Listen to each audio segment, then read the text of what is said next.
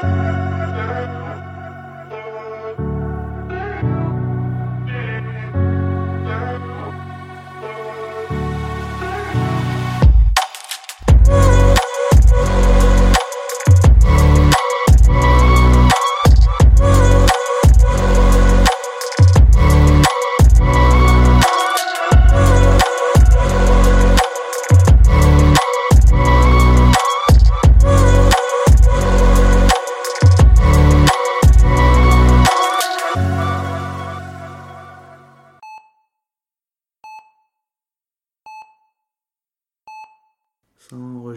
c'est bon. Alors, j'ai payé mes dettes à chaque fois, j'ai purgé ma peine, mais n'ai commis aucun crime. Et des graves erreurs, j'en ai fait quelques-unes. J'ai eu ma part d'attaque personnelle, mais je m'en suis sorti. Et nous avons l'intention de continuer, et encore, et encore, et encore. Nous sommes les champions, mes amis. Et nous continuerons à nous battre jusqu'à la fin. Nous sommes les champions. Nous sommes les champions. Pas le temps pour les perdants, parce que nous sommes les champions. J'ai fait mes révérences et mes rappels. Vous m'avez apporté la célébrité et la fortune et tout ce qui va avec. Je vous remercie tous. Mais ça n'a pas été une partie de plaisir, ni un parcours de santé. Je considère ça comme un défi à l'humanité tout entière, et je ne vais pas perdre. Et nous avons l'intention de continuer, et encore, et encore, et encore. Nous sommes les champions, mes amis. Et nous continuerons à nous battre jusqu'à la fin. Nous sommes les champions. Nous sommes les champions. Pas le temps pour les perdants, parce que nous sommes les champions du monde. Nous sommes les champions, mes amis. Et nous continuerons à nous battre jusqu'à la fin. Nous sommes les champions. Nous sommes les champions. Pas le temps pour les perdants. Parce que nous sommes les champions du monde. Donc la chanson c'est... À mon avis, c'est quelqu'un qui chante en anglais à la base. Ouais, c'est ça. c'est We Are the Champions. We are the champions, the Queen. Tout à fait. Bonjour, bonsoir, bienvenue dans le podcast Soyez sympa, soyez soignant. Aujourd'hui, j'ai un plaisir immense d'accueillir un champion universel, mondial de canoë-kayak en pente douce. J'ai nommé l'inestimable Nicolas. Bonjour Nicolas, comment ça va? Bonjour, euh, oui, ça va bien. Et toi, ça va? Oui, ça va. Et aujourd'hui, est-ce que tu peux me dire pourquoi je t'ai invité en tant que champion universel de canoë-kayak Euh, champion universel, je sais pas, mais en tout cas c'est pour euh, parler euh, pour parler soins, pour parler soignant, pour parler euh, domaine euh, domaine médical parce que je travaille dans ce domaine-là. Ah, c'est donc ça je, je confonds un peu les métiers. euh. Du, du coup, Nicolas, aujourd'hui, euh, tu, tu m'as fait euh, l'honneur d'accepter euh, mon invitation à ce podcast, car tu es médecin. Tout à fait, ouais. Est-ce que tu peux nous raconter un petit peu euh, ton parcours? En tant que médecin Comment tu es, euh, à quel moment tu as commencé des études Comment ça t'est venu dans l'esprit de faire ce métier? Alors euh, en fait initialement euh, je suis pas forcément parti sur une formation en tant que médecin mais plutôt c'était beaucoup plus général que ça en fait. Je savais que je voulais travailler dans le domaine de la santé à partir de je dirais la troisième Euh, Ah oui, tôt. ouais assez tôt finalement oui Euh, et euh, mais c'était pas forcément pour être médecin initialement on était D'accord. plutôt orienté sur euh, kinésithérapie, ostéopathie, euh, c'était plutôt ce domaine-là. Euh, voilà, j'avais fait un stage de troisième, euh, voilà, avec un kiné, euh, ça avait duré une semaine, c'était c'était bien sympa. Et puis finalement, j'étais plus si sûr que ça euh, d'être vraiment sur euh, ce domaine euh, paramédical, voilà. Donc je me suis dit bon, bah fais, fais médecine, tu verras bien Ouais. ce que ça donnera et donc c'est déroulé donc la première année voilà ça c'est il faut croire que ça s'est bien passé pour moi donc euh, voilà après bah, on continue dans ce domaine là et puis de fil en aiguille on essaye de euh, petit à petit euh, savoir quelle spécialité médicale ou chirurgicale nous plaît le plus. Euh, et c'est avéré qu'en fait finalement à partir de ma troisième année de médecine bah, j'étais déjà bien parti pour vouloir devenir médecin du sport. Donc après derrière ça s'est assez vite enchaîné avec euh, l'externat, l'internat, euh, cette formation-là. Et puis, euh, donc on, finalement, on retrouve un peu ce que le domaine ostéo-articulaire que je recherchais initialement. Ok. Euh, finalement, en médecine ouais. sport, euh, kiné, ostéo, on reste toujours un peu dans le domaine de l'appareil locomoteur. Ouais. Donc finalement, on retombe un peu sur, sur ses pas. Si ce n'est que finalement, c'est plus moi le prescripteur Ouais. euh, que, le, le, le- ce- que celui qui réalise l'acte l'acte de soin à proprement parler, l'acte de rééducation. Mais du coup, tu as voulu faire euh, aller dans la santé alors que dans ta famille, il y a des gens qui travaillent Oh, pas du tout. Ah, Ah, non, pas du tout. C'est vraiment ce stage-là qui a été. euh, Alors c'est pas ce stage-là, c'est plus la, la réflexion de moi ce que je voulais faire. Ce que je sais, c'est que je voulais pas spécialement euh, faire le même travail que euh, mes parents parce que c'est pas ce qui me tentait le plus. Ouais. Euh, savoir que on était plutôt dans le domaine de, de, de la gestion, du commerce, euh, de, euh, la comptabilité, c'était plutôt ce domaine-là. Euh, mais voilà, c'était pas franchement un domaine qui me plaisait. Et, et- mais c'est vrai que ce qui est tout ce qui était un peu scientifique finalement, c'est plus ça qui me tentait. Et, Mm. et donc, euh, c'est vrai que quand on est au, au lycée et que ça fonctionne bien, bah, on nous parle très, très rapidement de deux filières, c'est-à-dire euh, ingénieur ou médecine.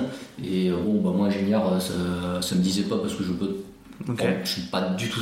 je sais Ouais. pas. Encore aujourd'hui, je ne sais pas comment ça consiste. Ouais. C'était beaucoup trop abstrait, pour moi, alors que médecine, pour le coup, c'est quelque chose d'un un petit peu plus con- concret. On voit à peu près le rôle qu'on qu'on a à jouer. Ok. Et euh, comment. Euh, enfin, je veux dire, tu étais en bac S? J'étais en bac S, oui. D'accord. Et euh, tu t'es dit que tu étais prêt à faire des études quand même qui sont assez longues, assez engageantes, quoi. En fait, on ne prépare pas, euh, on ne prépare jamais trop en fait. À nous, on nous le dit hein, que c'est long. Ouais. On nous le dit hein, que c'est long, que euh, voilà, c'est un sacerdoce qui en est pour euh, 8-9 Mhm. ans. Mais on se dit, euh, oui, mais bon, euh, ça, ça va passer vite. Ou on- finalement, enfin, on est, euh, je veux dire, on est tellement euh, cantonné à se dire, bon, déjà, faut passer cette euh, fameuse première année euh, commune aux études de santé, et après, on verra bien ce qu'il en est. Que en fait, ouais, on se rend pas forcément compte que de la durée. Et c'est au fur et à mesure qu'on se rend compte que, ouais, finalement, c'est un sacré parcours du combattant parce que on parle beaucoup de ce premier concours de, Mm. de, de première année, mais finalement après il y a, a l'autre concours euh, qui est en Mm. sixième année, le concours Ouais. d'internat qui lui aussi est c'est un concours national hein, euh, Mm. avec euh, des gens qui ont déjà été sélectionnés, donc euh, voilà, Ouais. qu'on est quand même sur quelque chose de- d'assez costaud euh, avec euh, l'externat où on est quand même sur Mm. trois ans de bachotage Ouais. et l'internat aussi où euh, on peut être amené à par compter ses heures en fonction de la, de la spécialité qu'on a choisie. Donc euh, en fait, on s'en rend compte au, au fur et à mesure qu'on est un peu fou d'avoir euh, tenté, euh, tenté l'aventure. Mais du coup, toi, par contre, t'es quand même peut-être. euh, J'ai rencontré d'autres personnes qui commençaient les études à 26 ans de médecine. Toi, t'es quand même content d'avoir commencé tôt? Ah bah ouais, parce que quand même. Après, euh, euh, il y, a des- il y a des avantages et des inconvénients à, à chaque, à chaque chose. L'avantage de commencer tôt et d'y- d'intégrer euh, directement euh, la fac, passer le bac à 18 ans, bah, c'est qu'on est toujours un peu dans le cycle où on, on est sur, on est sur de, un travail étudiant, universitaire, de, on bachote, euh, on sait qu'il faut, faut travailler quoi. qu'il Mm. faut- donc euh, à ce niveau-là, euh, on, on est toujours dans la même continuité quoi. On sait qu'on a travaillé pour le bac, faut continuer à travailler pour un pour un pour un autre type de, de, de diplôme. Alors que c'est vrai que quelqu'un qui va commencer plus tard va pas forcément avoir euh, la facilité euh, de se dire euh, ah j'avais j'avais fini mes études il y a un petit moment là faut que je Mm. me relance sauf si on était déjà sur d'autres études avant peut-être hein. mais c'est vrai que quelqu'un qui avait déjà travaillé avant bah, se remettre dans les études c'est Mm. pas si simple mais j'ai envie de dire médecine comme autre chose fi- finalement donc ouais c'est c'est pas simple mais c'est juste que effectivement quand euh, il y a quelqu'un qui reprend des études et qui veut entamer médecine euh, bah passer euh, 26 30 35 ans Mm. bah, c'est vrai que derrière il faut se dire ouais après euh, c'est quand même pendant quelques années où bah t'auras pas de sous qui rentreront à la maison C'est clair. Mais euh, oui, parce qu'il faut rappeler que les sous, vous commencez à gagner un salaire à partir de l'internat, c'est-à-dire au bout de 6 ans. Quoi. Ouais, parce que alors avant, euh, on, on gagne déjà un salaire Ouais. en tant qu'externe. Mais après, il y a salaire à salaire. ouais. C'est-à-dire c'est une fiche de paie. Mm. Mais ce qu'il y a dedans cette fiche de paie, je sais pas si on peut appeler ça un salaire parce que euh, en quatrième année, on est, à- enfin de mon époque, on était à, on était à 100 euros par mois. Euh, Mm. En cinquième année, c'est 100 c'était 150 et euh, la sixième, c'était 200. Donc, on peut pas spécialement dire qu'on peut vivre aisément avec 100 euros par mois. Euh, mais oui, après, on gagne vraiment des sous. enfin, on a vraiment un, un salaire, je vais dire, minimum. euh, Enfin, oui, à partir de, euh, au début de l'internat, quoi. Mm. Avant, euh, c'est plus, on va, on va parler un peu plus de dédommagement, on va, Ouais. on va dire, quoi. Donc, c'est vrai que pour ceux qui commencent, euh, qui recommencent, bah, ça fait euh, 4 à 5 ans euh, où il, finalement il n'y a aucun sou qui rentre. Donc là aussi, il faut, faut Mm. quand même euh, y réfléchir. Alors après, on peut, Mm. on peut avoir des petits boulots à côté. Mm. C'est envisageable sur la deuxième et la troisième année parce que mine de rien, bah, il y a encore les vacances euh, universitaires, donc ça c'est facile. Euh, à partir de la quatrième année, euh, c'est pas possible parce qu'il y a les stages d'externat, ça prend du temps, euh, donc c'est clairement pas, pas envisageable d'avoir un travail en plus à côté. Bon, je fais juste une petite aparté. Là, le bruit que vous entendez, c'est le frigo à côté duquel on est euh, qui s'est enclenché. Euh, mais à part ça, là, tu vois, là où j'imagine quand même que euh, un- une personne qui a eu quelques années d'expérience autre après le bac fait un choix entre guillemets plus conscient de démarrer des études de médecine, donc du coup peut peut-être assumer un peu plus parce qu'un peu plus la mesure des, des conséquences. Comment toi qui enchaînes, parce que si j'ai bien compris, tu as enchaîné après le bac, Oui, tout ça. comment toi tu arrives à te trouver des, des, méca- des moyens de soupape, des, de, la- de l'énergie, de la motivation pour garder encore 10 ans sans césure euh, après le bac? Euh, cette énergie, cette envie de, d'étudier, de potasser avec des niveaux qui sont beaucoup plus exigeants que ce que ça pouvait être. Parce, ben en fait, parce que je pense que euh, je pense qu'effectivement il y a l'objectif final qui est d'être docteur, Hmm. mais je pense qu'il faut pas. euh, Je pense que le mieux, c'est enfin, comme sur c'est comme sur une, une, une course finalement de, de fond. Il faut procéder par étapes, se dire Mm. bon bah déjà je vais arriver là, ensuite on verra après. Après c'est tel objectif, tel objectif, tel objectif, tel objectif. En fait c'est que vu, qu'il y a toujours des jalons au milieu, vu qu'il y a toujours Mm. euh, des, des on va dire des, euh, des examens, Ouais. euh, des, des concours, Mm. euh, des, euh, des évaluations à passer Mm. et tout, et ben, je pense que c'est ça qui fait que en fait on n'a pas trop le temps entre guillemets de s'ennuyer, de se dire euh, bah, c'est encore long, c'est encore loin, parce que finalement en fait on a toujours plus ou moins du travail euh, en parallèle à cela, parce que euh, val- valider, valider l'internat et valider la thèse, pas juste euh, faut que je Mm. fasse ma thèse et puis basta, parce qu'il y a vraiment tout le, toutes les choses en parallèle, il faut quand même valider les partiels, Hmm. il faut, euh, il faut rendre un certain nombre d'écrits, des fois il faut faire un mémoire, Ouais. euh, il y a des, les stages d'internat qu'il faut valider, des gestes à valider, et ce qui fait que du coup, euh, ben, c'est vrai que quand on se dit c'est étape après étape, objectif après objectif, et finalement petit à petit on arrive à gravir le, le sommet. Mm. Euh, si on se dit euh, tout de suite oh là là il en, il en reste encore euh, loin du, Ouais. du chemin à, à parcourir, je pense que c'est pas, je pense que c'est pas la meilleure des solutions. C'est comme quand on se dit qu'on est sur le sur un, un, un semi-marathon ou un marathon où on est au dixième et on se dit oh là là, il en reste encore plein. Alors, alors que si on se dit bon bah, non d'abord je vais essayer de rattraper Ouais. le machin qui est, euh, qui est juste à côté. Puis après là il y a le virage je vais essayer de, de tenir jusqu'au virage. Puis après j'essaye de relancer.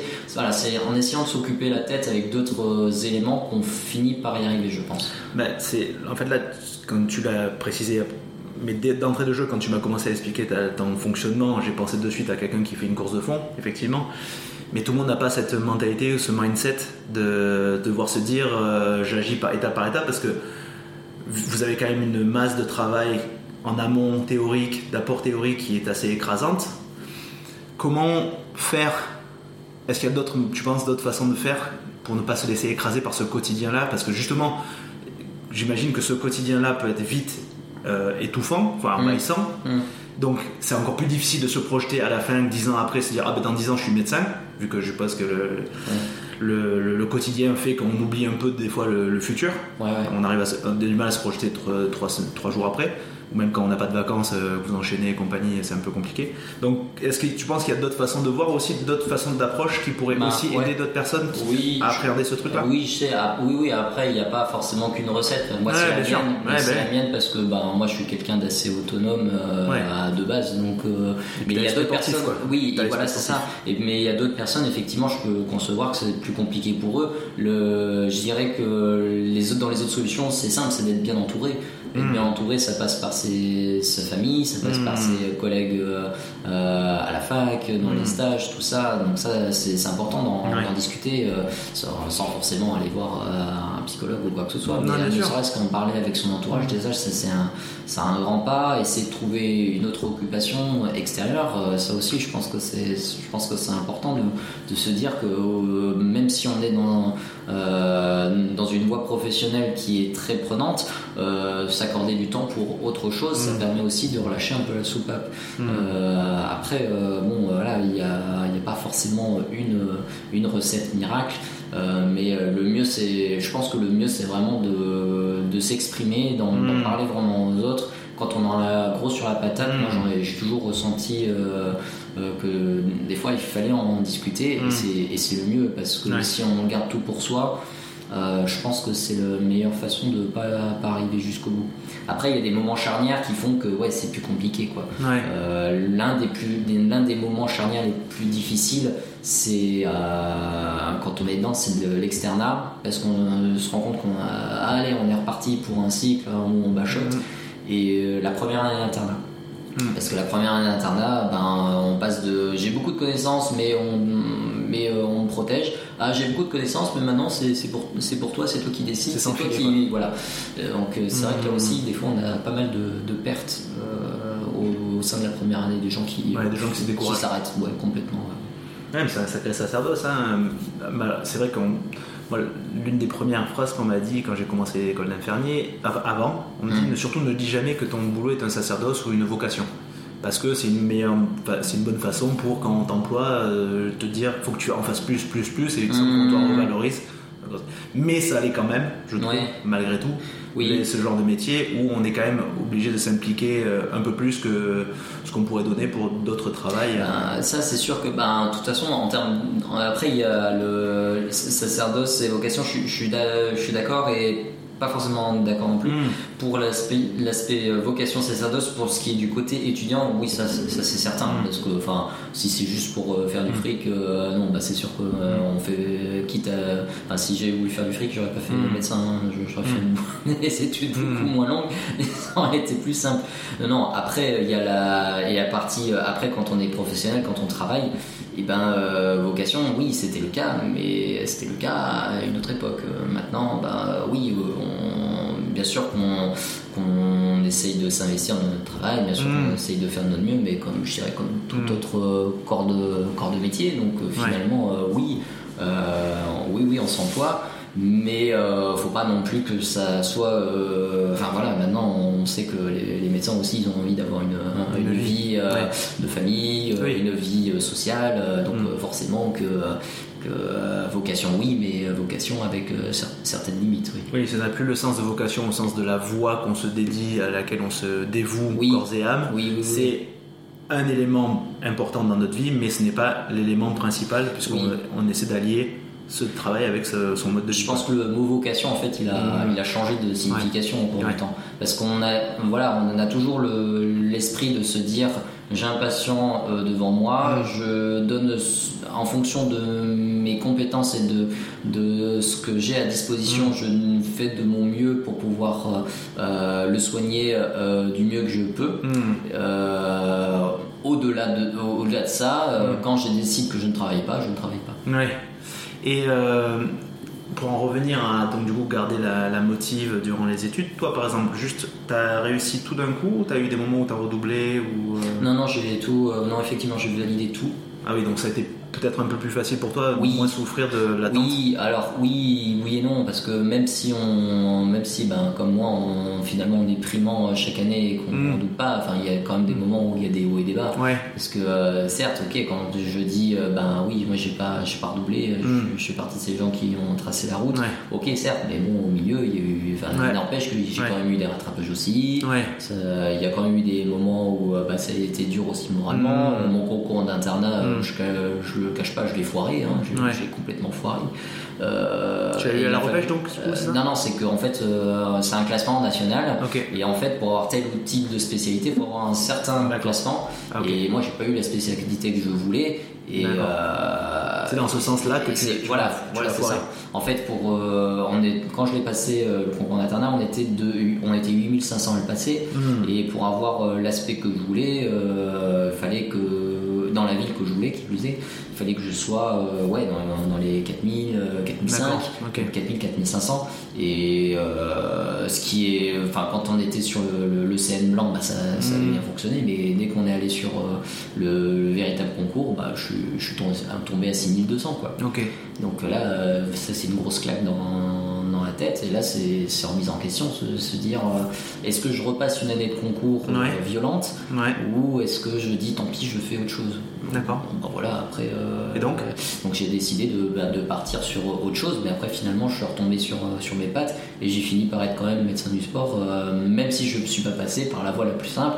Il a fallu que je bataille pendant mon internat et, Ouais. et l'internat, mine de rien, bah euh, ouais, ouais, enfin, on- je suis arrivé à ce que je voulais, mais enfin, pas avec les mains dans la poche quoi. Et donc tu veux bien expliquer là cette partie-là? Parce que Alors, je, en vois fait- pas comment tu as pu revenir. En fait, euh, médecine du sport, faut savoir que c'est pas une spécialité, c'est une surspécialité. Oui. C'est-à-dire qu'on intègre, on est médecin du sport à partir d'une spécialité à la base. Ok. Euh, on a plusieurs euh, disciplines pour pouvoir, le, Mhm. pour pouvoir être médecin du sport. On va dire que les trois principales pour être un peu médecin du sport, un peu général Mhm. euh, sur tous les Ouais. aspects, c'est euh, médecin rééducateur, rhumatologie ou médecine générale. Sachant que quand euh, t'es rhumato, bah, en général tu fais que la partie ostéo-articulaire, infiltration, tout ça. Pas trop forcément l'aspect un peu plus général. Mm. Euh, et médecine générale, bah, en fait c'est un peu le parcours du combattant parce qu'il y en a beaucoup qui veulent faire médecine du sport Mm. et pour très peu de prix. Il faut vraiment sortir du lot. Donc en fait le bon compromis c'est d'être médecin rééducateur. Après, si tu veux, tu peux être cardiologue du sport, tu peux être, euh, euh, tu peux être euh, chirurgien ortho- orthopédique du sport, Ok. et tu seras juste dans ta Mm. discipline. Quoi. Un cardiologue du sport, il va pas gérer une entorse. Mais le rééducateur, il s'occupe quand même un peu de façon générale du corps du Oui, oui, oui. Donc, c'est- ouais, un peu plus, ils ont un peu plus une vision un petit peu D'accord. plus euh, globale. Donc il s'y Euh, connaît un petit peu en rhumato, il s'y connaît un petit peu en médecine générale. voilà, il c'est ça. Un peu, et- et, et surtout dans tous les aspects de rééducation, le protocole de rééducation, post-opératoire, Mm. post-urgence, tout ça, Mm. un plus gros bagage, on va D'accord. dire. Ok. Et donc euh, c'est plus facile, euh, voilà. Donc il faut, faut accéder par contre à ces spécialités quand tu es dans Ouais. Donc moi l'objectif c'était d'être euh, médecin rééducateur Ok. et donc bah, finalement ça n'a pas fonctionné donc euh, après je me suis Ah oui, ça c'était ton, c'était ton- prime goal. Ouais c'est ça. Et je parle en anglais. Oui. donc non mais c'était ouais, ton objectif premier où C'est ça. tu voulais. euh, Oui c'est ça. Ok. C'était ça que je voulais faire. Ok, parce que ça, c'est prisé. Et ben en fait pas forcément prisé. Mais par rapport à ton mais concours, par euh, rapport à mon classement, bah c'était pas. Enfin voilà, moi je suis tombé sur une année euh, où c'était, euh, en fait, enfin ceux qui ceux qui écoutent et qui sont dans les études de, de médecine diront bah non mais médecin rééducateur c'est hyper simple à avoir, mais Mhm. en fait moi je suis tombé sur l'année où c'est parti vite. Ok. donc Ah donc du coup en fait non, non, Ouais. moi j'ai pas eu j'ai pas eu de chance là-dessus. C'est pas grave, j'ai décidé de faire médecine générale et donc comme je te Ouais. l'ai dit, ben, euh, on est beaucoup sur Ok. la ligne de départ Ouais. et pour euh, peu de prix. Euh, donc bah, il a fallu faire des diplômes entre parenthèses, enfin entre, entre temps, prendre Ouais. du temps de formation autre pendant mon internat, faire des diplômes universitaires, faire des stages à côté, surveiller les temps de repos les, de, de, de mes gardes, enfin des choses comme ça. Donc, Oui, euh, donc là, là, le sacerdoce, là, il arrive. là, c'est là où Hmm. ben, après il faut C'est la savoir voie ce que que tu tu t'es veux. Oui, mais c'est la voie que tu t'es choisi. Ouais. oui, c'est pas un moment, Mm. si, si, si tu veux faire quelque chose, il faut que tu t'en donnes un peu les moyens aussi. Ouais. Mais euh, sans avoir forcément le- la, la certitude que ça arriverait. Et puis finalement, euh, il s'avérait que bah, pour moi ça, ça, a plutôt bien fonctionné. Et comment ça s'est goupillé pour que tu puisses réintégrer après médecin du sport? Parce qu'en en fait, euh, tu as deux possibilités d'être, euh, d'avoir le, diplôme. Hmm. Soit c'est au sein de ton internat, tu fais une hmm. année euh, spécifique en formation médecine du sport, mais là du coup c'est euh, sur dossier. Donc par rapport à ta motivation, tout ce que tu as fait en amont. Mhm. D'où le fait que je t'explique que j'ai euh, j'ai fait une part de ma formation en dehors de mes, euh, mes stages d'interne. DU compagnie. Voilà. Et, et l'autre possibilité, c'est d'attendre la fin de ton internat une fois que tu es docteur et tu mhm. fais une, une année de formation théorique. D'accord. souci, c'est qu'il y en a un, c'est une formation pratique, et mmh. l'autre, une formation théorique. D'accord. Euh, et il y en a un, c'est plus un complément pour euh, que tu sois euh, que, que, tu sois à l'aise dans ta spécialité de base, mais que tu aies cet apport de vie en plus, ouais. Alors que celui dont je te parle, la formation que tu fais pendant ton internat, c'est plus à mmh. vocation de faire, je dirais, que ça ou principalement ça avec une, certaine expertise. Oui, ok. Et alors, du coup, la question, euh, pour revenir encore au nœud là, pour affiner un peu plus, comment tu as réussi à trouver le ressort pour te relancer vu que tu n'avais pas eu le concours que tu voulais? Bah, Tu n'avais pas eu le résultat que tu voulais? Bah, En fait, euh, déjà de base, euh, j'ai été quand même soutenu par, par mes proches, par, ma famille et par. ils ont compris l'importance que ça avait pour toi? Ouais, bah oui, ils ont compris que je m'étais pris une grosse claque. Donc forcément, on essaye de trouver des solutions, on réfléchit à qu'est-ce qui, qu'est-ce qui est le plus judicieux, redoubler, pas redoubler, euh, est-ce qu'on part sur médecine générale, est-ce qu'on part pas là-dessus, et, euh, finalement en fait euh, j'avais assisté je crois quelques semaines après à une espèce de une conférence hmm. sur ce que sur ce qu'est l'optimisme et, la chance. Et ça m'a apporté en fait un certain niveau de réflexion sur sur euh, il y a un, espèce de feedback sur cet événement, on mm. va dire un peu traumatique. Mm. Euh, en me disant euh, ok là peut-être que t'as pas eu de chance mais la prochaine fois cette chance, tu peux peut-être la saisir, mais pour avoir de la chance, il faut la, il faut le, la chercher, la, saisir. ouais, il faut la, faut, faut créer la chance. Ouais, il, faut, euh, ah il faut, se, voilà, il faut se, se trouver, il faut trouver les moyens, euh, saisir les occasions, tout ça, hmm. et ça, ça m'a, ça m'a fait comprendre que, bah, bah, je pouvais très bien m'en sortir comme ça, mais que bah ouais, par contre, il fallait que je m'en donne les moyens. Quoi. Parce que j'ai l'impression que ce qui t'a aidé un peu aussi, c'est que de base déjà tu savais ce que tu voulais. Oui. Ça aurait été plus compliqué si tu étais un peu indécis, que tu savais pas trop, que tu voulais un truc plus ou mm. moins général, mais sans avoir. Là, ça t'a aidé de savoir quels outils chercher pour avoir le résultat euh, voulu. Ben oui, c'est vrai. Bah, moi, après, j'ai une, j'ai une personnalité qui fait que je sais rapidement ce que je veux. Cool. Et que euh, dès, que je l'ai en tête, euh, enfin, je, mm. je sais qu'il y a cet objectif loin, mm. mais il reste dans l'esprit et je fais en sorte de rester fixé là-dessus. Alors après, euh, on peut dire que c'est un, peu un esprit un peu, un peu têtu, mais, euh, mais mine de rien, euh, c'est important d'avoir une ligne fixe et essayer d'avoir, je sais pas, un chemin sur lequel on, est guidé et essayer de, de, garder la, la voie au, maximum. Hmm. Euh, voilà, après on peut très bien dévier et finalement se dire ah, bon finalement c'est pas tant que ça, mais hmm. au moins il y a au moins il y a une ligne directrice euh, et euh, je pense que je pense que c'est bien pour justement pour rester motivé. Tu fais du sport? Oui, oui, je fais du sport, oui. Parce que vraiment, bon, je vais, je vais vous montrer à quel point je suis branché en réemployant un mot anglais. T'as le mindset du sportif quand même. Avec, t'as une idée, t'as l'objectif en vue et tu vas te donner les moyens pour accomplir et après tu vas prendre le temps qu'il faut pour y ouais, Oui, bah oui, bah, c'est sûr que oui, bah le, de toute façon, euh, oui. Euh, euh, du, du, du, fait de ce passif là enfin je oui c'est vrai que j'ai baigné un peu dans le sport et, dans, le sport à niveau national. Mm. donc c'est vrai que bah ça, on se oui du coup il y a une certaine mentalité à avoir Hmm. parce que euh, finalement après euh, on se décourage vite. Euh, et, en fait le, sport c'est pas juste hop là je, je, claque à 100 mètres je fais un gros chrono je suis content et c'était facile. J'ai juste hmm. mangé un paquet de nuggets hmm. avant ça marche pas comme ça. Non non c'est vraiment c'est beaucoup de travail en, en amont Et ça, euh, ça par contre, c'est pas toujours évident parce que bah, c'est beaucoup de travail, beaucoup de travail, beaucoup de travail. Et euh, sur euh, certaines disciplines où c'est pas comme euh, du sport collectif, Hmm. on n'est pas amené à faire euh, des matchs euh, tous, tous les week-ends, toutes les deux semaines. On se dit, ah, c'est bon, c'est pas grave, je reviendrai la semaine prochaine. T'as fait quoi comme sport? Euh, moi, je suis dans l'athlétisme. surtout. Et euh, c'est vrai que bah, nous, on n'a pas beaucoup de compètes dans le Ouais. domaine de l'athlète. Et donc, c'est euh, l'objectif, c'est ce jour-là. Et puis, euh, si t'as loupé, bah, c'est dans longtemps. Ah ouais. Après, enfin, moi, surtout, moi, je suis, Je suis dans des épreuves un peu plus de fond. Donc, euh, on récupère pas comme dans du, dans du, du saut en longueur ou comme dans du Ouais. sprint, quoi. Sprint, on se dit, bah, c'est pas grave. Au pire, j'essaierai de faire un- une compétition Mm. dans deux semaines. Euh, Là, quand on est sur du, quand on est sur du semi, sur du marathon, sur de l'ultra, il faut le temps de les récupérer, quoi. Mm. Les, euh, Hmm. donc euh, là aussi, bah, du coup, c'est de la préparation en, en amont. Et si, si ça foire, bah, forcément derrière on se dit ah mince, c'est compliqué. Après, euh, faut se dire que bah, c'est pas, euh, on fait pas ça pour, euh, on fait pas ça pour gagner de l'argent. Enfin, c'est, euh, c'est- on c'est joue pas notre vie. C'est l'accomplissement on personnel. s'amuse et on s'amuse et voilà c'est effectivement c'est un accomplissement personnel mine de rien on travaille dessus donc Mm. euh, on sait bien quand ça fonctionne Hmm. mais euh, mais c'est aussi un moyen de se dire que bon ok j'ai échoué bah c'est pas grave la prochaine Mm. fois je, je réessayerai parce que on se dit bon c'est pas grave de toute façon il y aura d'autres compétitions il y aura d'autres échéances il y aura d'autres saisons euh, et je pense qu'on peut facilement transposer après sur les sur les études en se disant bah foire j'ai foiré mon partiel de truc ou machin Hmm. c'est pas grave, j'ai une seconde chance, j'ai les rattrapages, je donne tout, on, on verra après par la suite.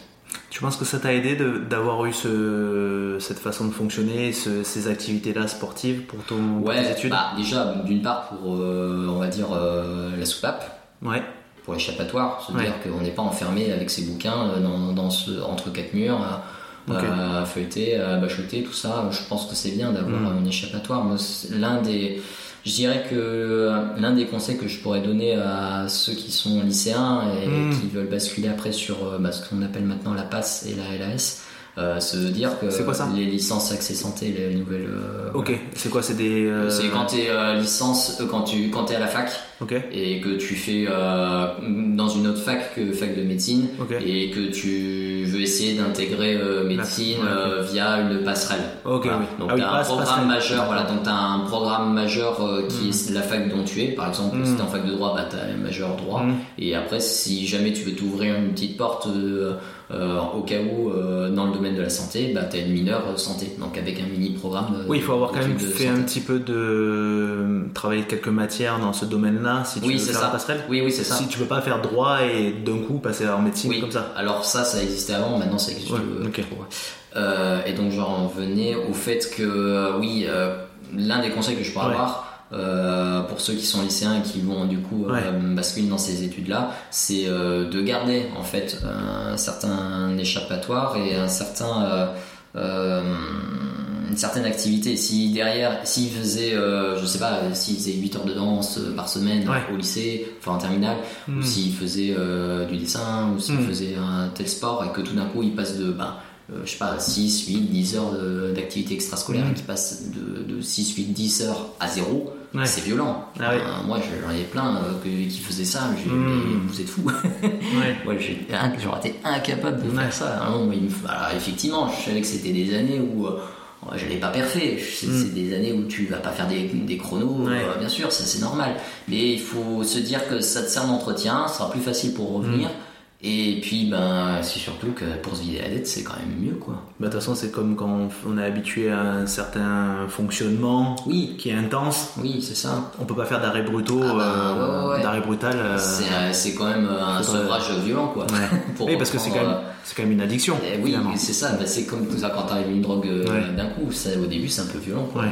Et sûr. donc, tu continuais les compètes quand même? Ouais, pendant tes études? Ouais, ouais, ouais, ouais. Ouais. Bon après il y a, ça fonctionnait quand, quand- comme je pouvais hein. Oui, bien euh, sûr. Ouais, ouais, oui, oui, oui. Du coup, avec quand même de la frustration de pas être au niveau du côté compète Bah, Ou oui, mais tu le vraiment sais. dédié à. Ouais, mais tu le sais, tu te prépares pour ça. Tu sais déjà que cette année ça va pas être. euh, voilà, Ouais, mais tu peux le savoir et, to- et ton esprit et ton corps te disent Ouais, mais quand même, là, j'aurais bien aimé être un peu euh, plus Euh, efficace. il faut se dire qu'on n'a que 18 ans euh, quand, euh, qu'il nous en reste plein des saisons à vivre. Mais toi, t'es arrivé à le, à le bien vivre Bah, encore une fois, enfin, c'est, je joue pas ma vie, quoi. Enfin, Ouais. Moi, j'ai toujours pensé comme ça. Les- Ouais, T'as réussi à avoir ça quand même. Les compétitions, c'est Ouais. parce que je me fais plaisir, ça m'amuse, Mm. quoi. Je joue pas ma vie. Enfin. Si je joue pas ma vie, à ce moment-là, je vais pas me prendre la tête. Ça fonctionne pas, ça fonctionne pas. Ce sera pour la prochaine fois. Encore une fois, euh, Mm. tu, tu te poserais cette question à 33 ans, Mm. euh, euh, où tu dis que t'as les petits genoux qui commencent à te, à te sortir euh, de, la, de la cour des grands. Je dis pas. Mais quand t'as 18 ans, t'as Mm. encore plein de choses à vivre. Tu viens Ouais. tout juste de débuter le, le- on va dire, le moment où c'est vraiment intéressant. C'est-à-dire Ouais. euh, les, les années U20, U23 Ouais. et senior. Voilà, qu'est-ce que, enfin, c'est pas grave. C'est, tu prends ce qu'il y a à apprendre en termes d'expérience et puis, euh, et puis, vaut mieux s'entretenir, Mm. quitte à ce que ça fonctionne pas trop. Hmm. Ce sera toujours ça du, du travail fait pour le- les saisons prochaines. Ouais, de toute façon, j'ai l'impression quand même, euh, on l'a déjà dit, mais que toi, ce qui t'a aidé, c'est quand même que tu cherchais pas à le faire pour la gloire, aussi bien médecin que les compètes, mais Ouais. tu faisais pour toi une recherche de toi et de dépasser tes limites Ah oui. ou d'accomplissement personnel. Ah ben moi, Ouais. enfin, de toute façon, je fais ce qui me fait plaisir. Ouais, À partir du moment où il n'y a, Mm. plus- y a plus de plaisir, ça sert à rien de continuer. Je pense qu'il faut pas se prendre la tête. euh, voilà, enfin, euh, c'est comme euh, être médecin. Je sais Mm. pas. si je- euh, qui serait assez malin pour dire qu'il sera euh, capable d'être euh, médecin pendant 40 ans euh, aujourd'hui Euh, Mm. Moi, j'ai bientôt 30 ans. Je, Hmm. je sais, je suis incapable de savoir ce que je ferai à 60 ans. Ouais. Je suis incapable.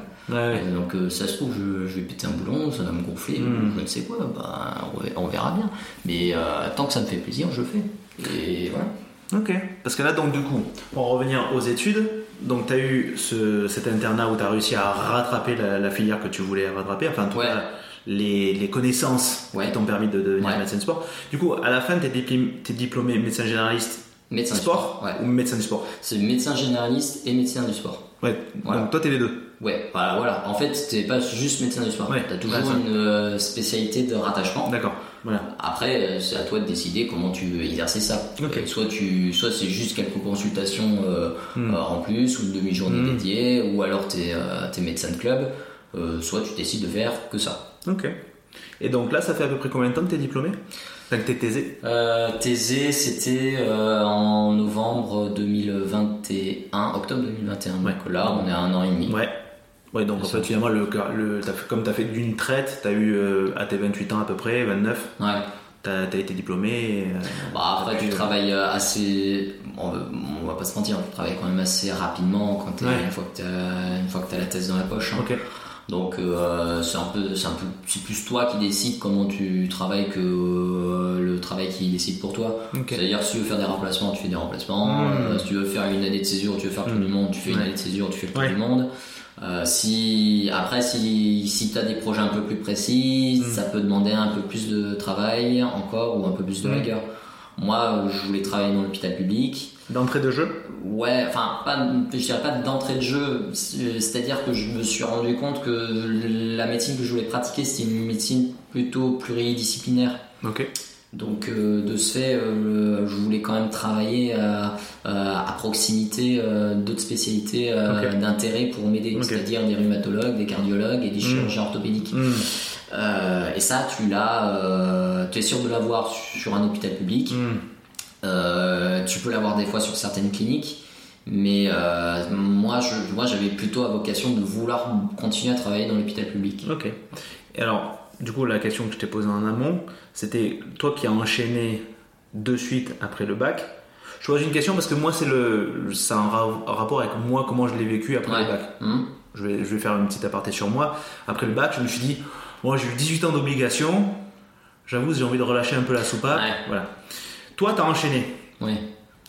Comment tu t'es senti à la fin, une fois que tu étais Est-ce que tu as voulu quand même t'offrir un petit temps euh, Bon, ça y est, maintenant que j'ai donné pendant euh, du coup 28 ans, Ouais, ouais, d'accord. 28 Ah, ans mais d'obligation, ou est-ce que, enfin, Ouais. que tu t'es accordé des, des, justement bah, des périodes de, de pause? Ouais, je, je vois ce que, je vois ce que tu veux dire. Ben, en soi, euh, en soi, euh, pas spécialement des. Alors, pause, pause. Après, ça dépend ce que tu entends par pause. Euh, mais euh, de toutes les manières, euh, la deuxième et la troisième année de médecine, c'est des années qu'on va dire plus light. C'est des années où, où on n'est pas sur. euh, on, on- on reste quand même étudiant, il y a quand même des partiels à valider. Hmm. Mais c'est c'est pas, une- c'est pas des années de concours, c'est pas des années qui font partie d'un cycle de travail hein, Mm. important. Mm. Donc on peut dire que ces deux années-là, c'est un peu des. euh, un peu, sans parler forcément de césure, c'est des années un peu plus. euh, on souffle quoi. Ouais, mais tu dois sentir quand même que tu es entre deux périodes un peu charnières quand même. Oui, oui, Ouais. oui, oui, mais, mais du coup on en profite pour faire le, le Ok. plein parce que en fait euh, ces deux années-là, on a c'est aussi les deux années où il y a euh, deux mois de vacances euh, d'été, pour pas dire trois des fois, et tu as aussi euh, les vacances euh, Ouais. euh, étudiantes euh, au milieu de l'année, donc en, soi euh, non ça, ça va. Après, euh, après c'est sûr que euh, il y a certains moments ça peut être un peu compliqué. Euh, je dirais que euh, sur l'internat aussi, il faut, il y a tous tes semestres sont pas forcément euh, des semestres difficiles.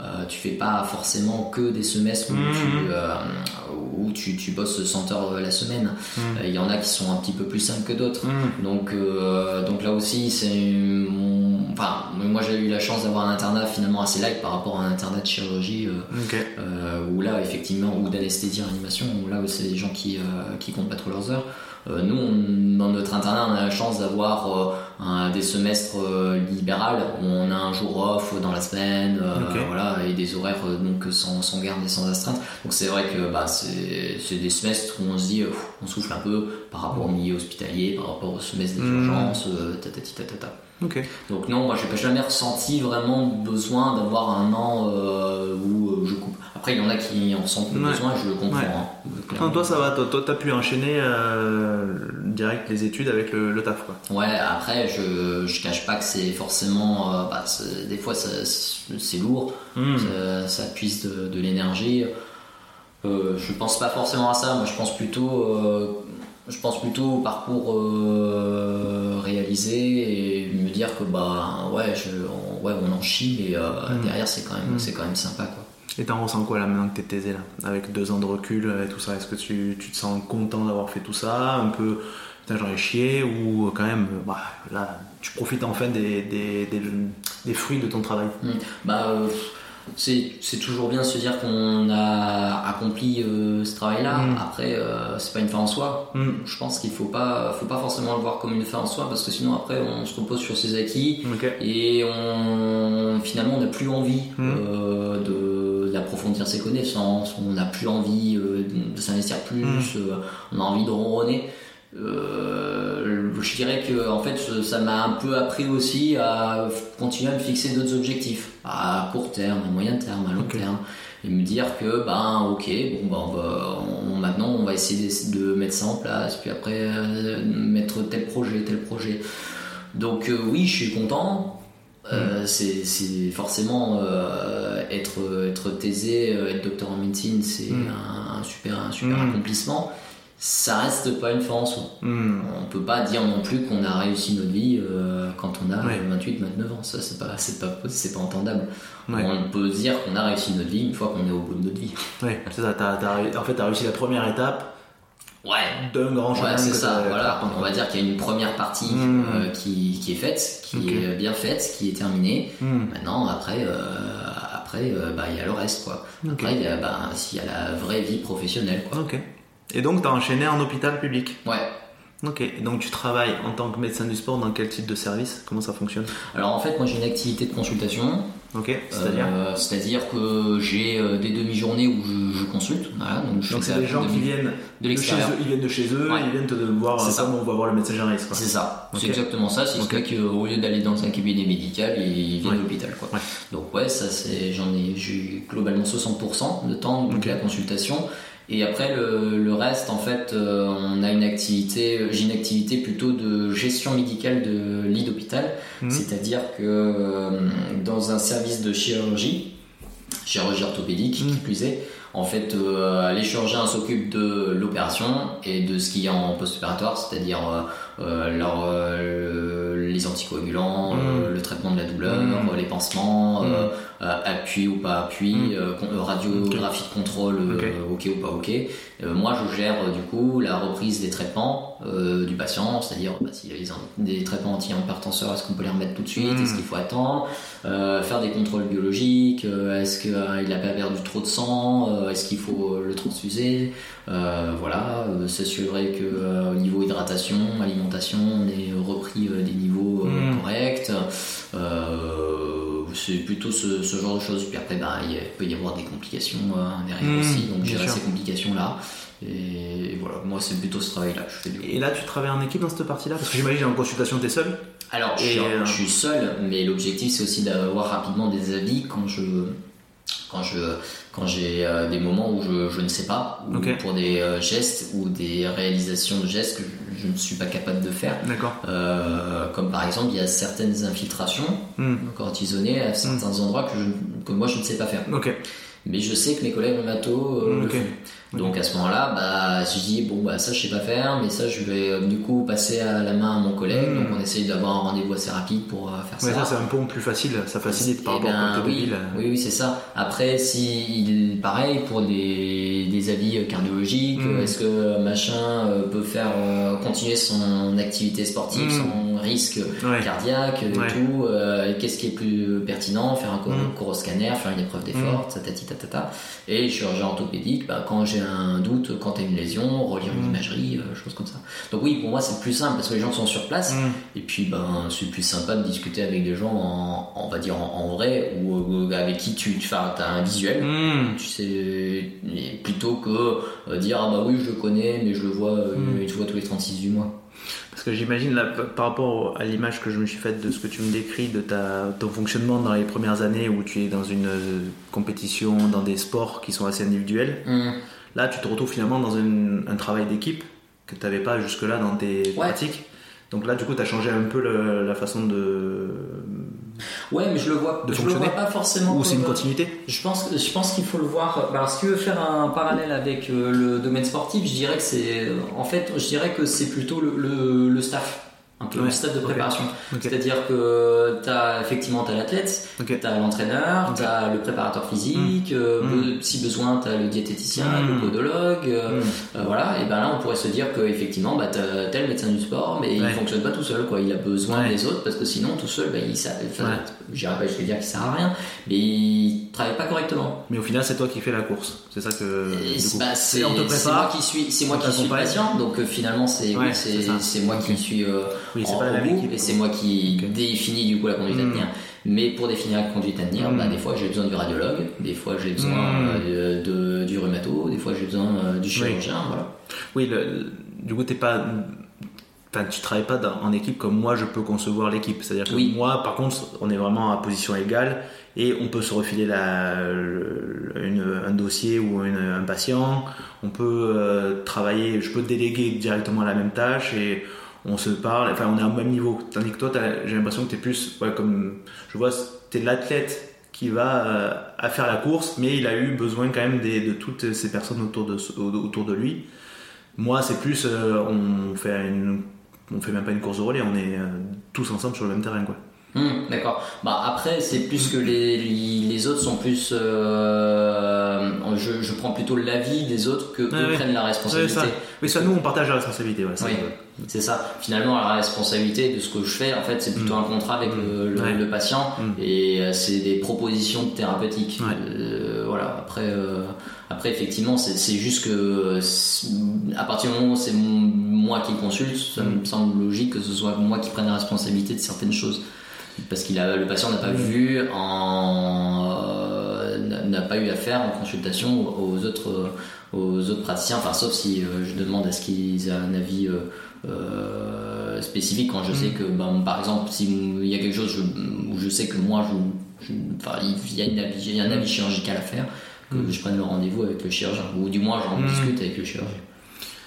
Je vais peut-être pas formuler exactement comme je, je ressens, mais ça fait plusieurs années que ça me vient de temps en temps, cette question-là euh, de la position de responsabilité, surtout quand on est seul face à un choix. Mm. Comme je t'ai dit, là, nous, en équipe, on n'a pas non on n'a pas, on a un rôle propre, mais on est responsable. euh, On est, on est responsable de certains actes, on est responsable de, de- de- du confort et de- du bien-être des patients dont on s'occupe. Mais quand même, on a un impact moindre que le médecin qui, lui, doit tout décider et qui a une responsabilité légale plus importante. Mm. comment on vit ça quand on passe de, des études à. Bon, je suppose que déjà à l'internat, on te met face à responsabilité, comme tu le disais tout à l'heure.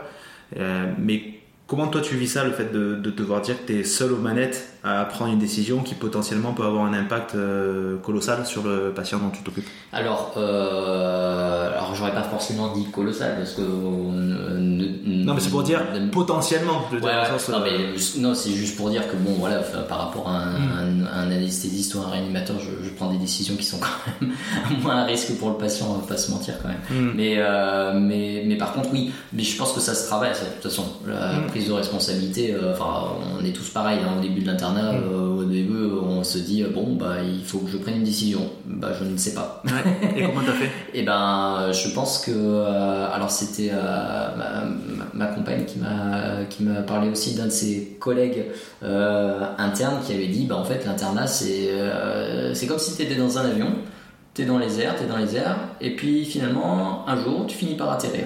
Hmm. Et c'est à partir de là où tout est clair pour toi. Et je pense que c'est la meilleure des images parce que c'est vrai au début on est, enfin, on est complètement dans les vapes, on, est, on, Mm. on navigue à vue, on ne Ouais. sait pas ce qu'on fait, on n'est pas sûr de ce qu'on fait. Euh, on est, même si on a appris des choses, Mm. et ben euh, des fois il y a la réalité, c'est Mm. pas comme dans les bouquins des fois, et c'est pas si évident de se dire bon est-ce que je est-ce que je prends la bonne décision ou pas? Euh, encore une fois, euh, voilà, je, je suis pas réanimateur, donc euh, Mm. les décisions vont rarement impacter la vie du patient. Mais néanmoins, on Ouais, essaye de faire quand même bien notre boulot. Une erreur de posologie ou une erreur de prescription Oui, certes. Voilà, après, oui, oui. Après, après, voilà, il y a l'expérience qui fait que, mais je pense qu'il faut aussi se dire que, ben, ouais, on on n'est pas, on pas des dieux aussi, et que, ben, mine de rien, des erreurs, on en fait. Et moi, à 60 ans, je sais que je ferai encore des erreurs. hein. mm. Mais euh, l'objectif après, c'est pas juste de dire ah je fais une erreur, c'est pas grave. C'est Mm. juste de dire ok là je fais une erreur, bah la prochaine fois je tâcherai de pas la faire quoi. C'est d'apprendre euh, au fur et à mesure, Mm. ça fait partie de l'apprentissage. Euh, mais euh, ouais, au début on n'est pas sûr et puis ben au- je pense qu'on n'est pas sûr parce que on a peur de, de se tromper et de Bah, se évidemment. tromper énormément. Et c'est normal. Enfin, Mm. ce- celui qui a pas peur de ça, c'est Mm. que faut peut-être, faut peut-être fuir. Mm. Mais, euh, mais je pense que euh, voilà, faut pas avoir peur de- aussi de, de l'échec, de, de l'erreur, parce que ben, ça forge aussi euh, une expérience. Quoi. Ok.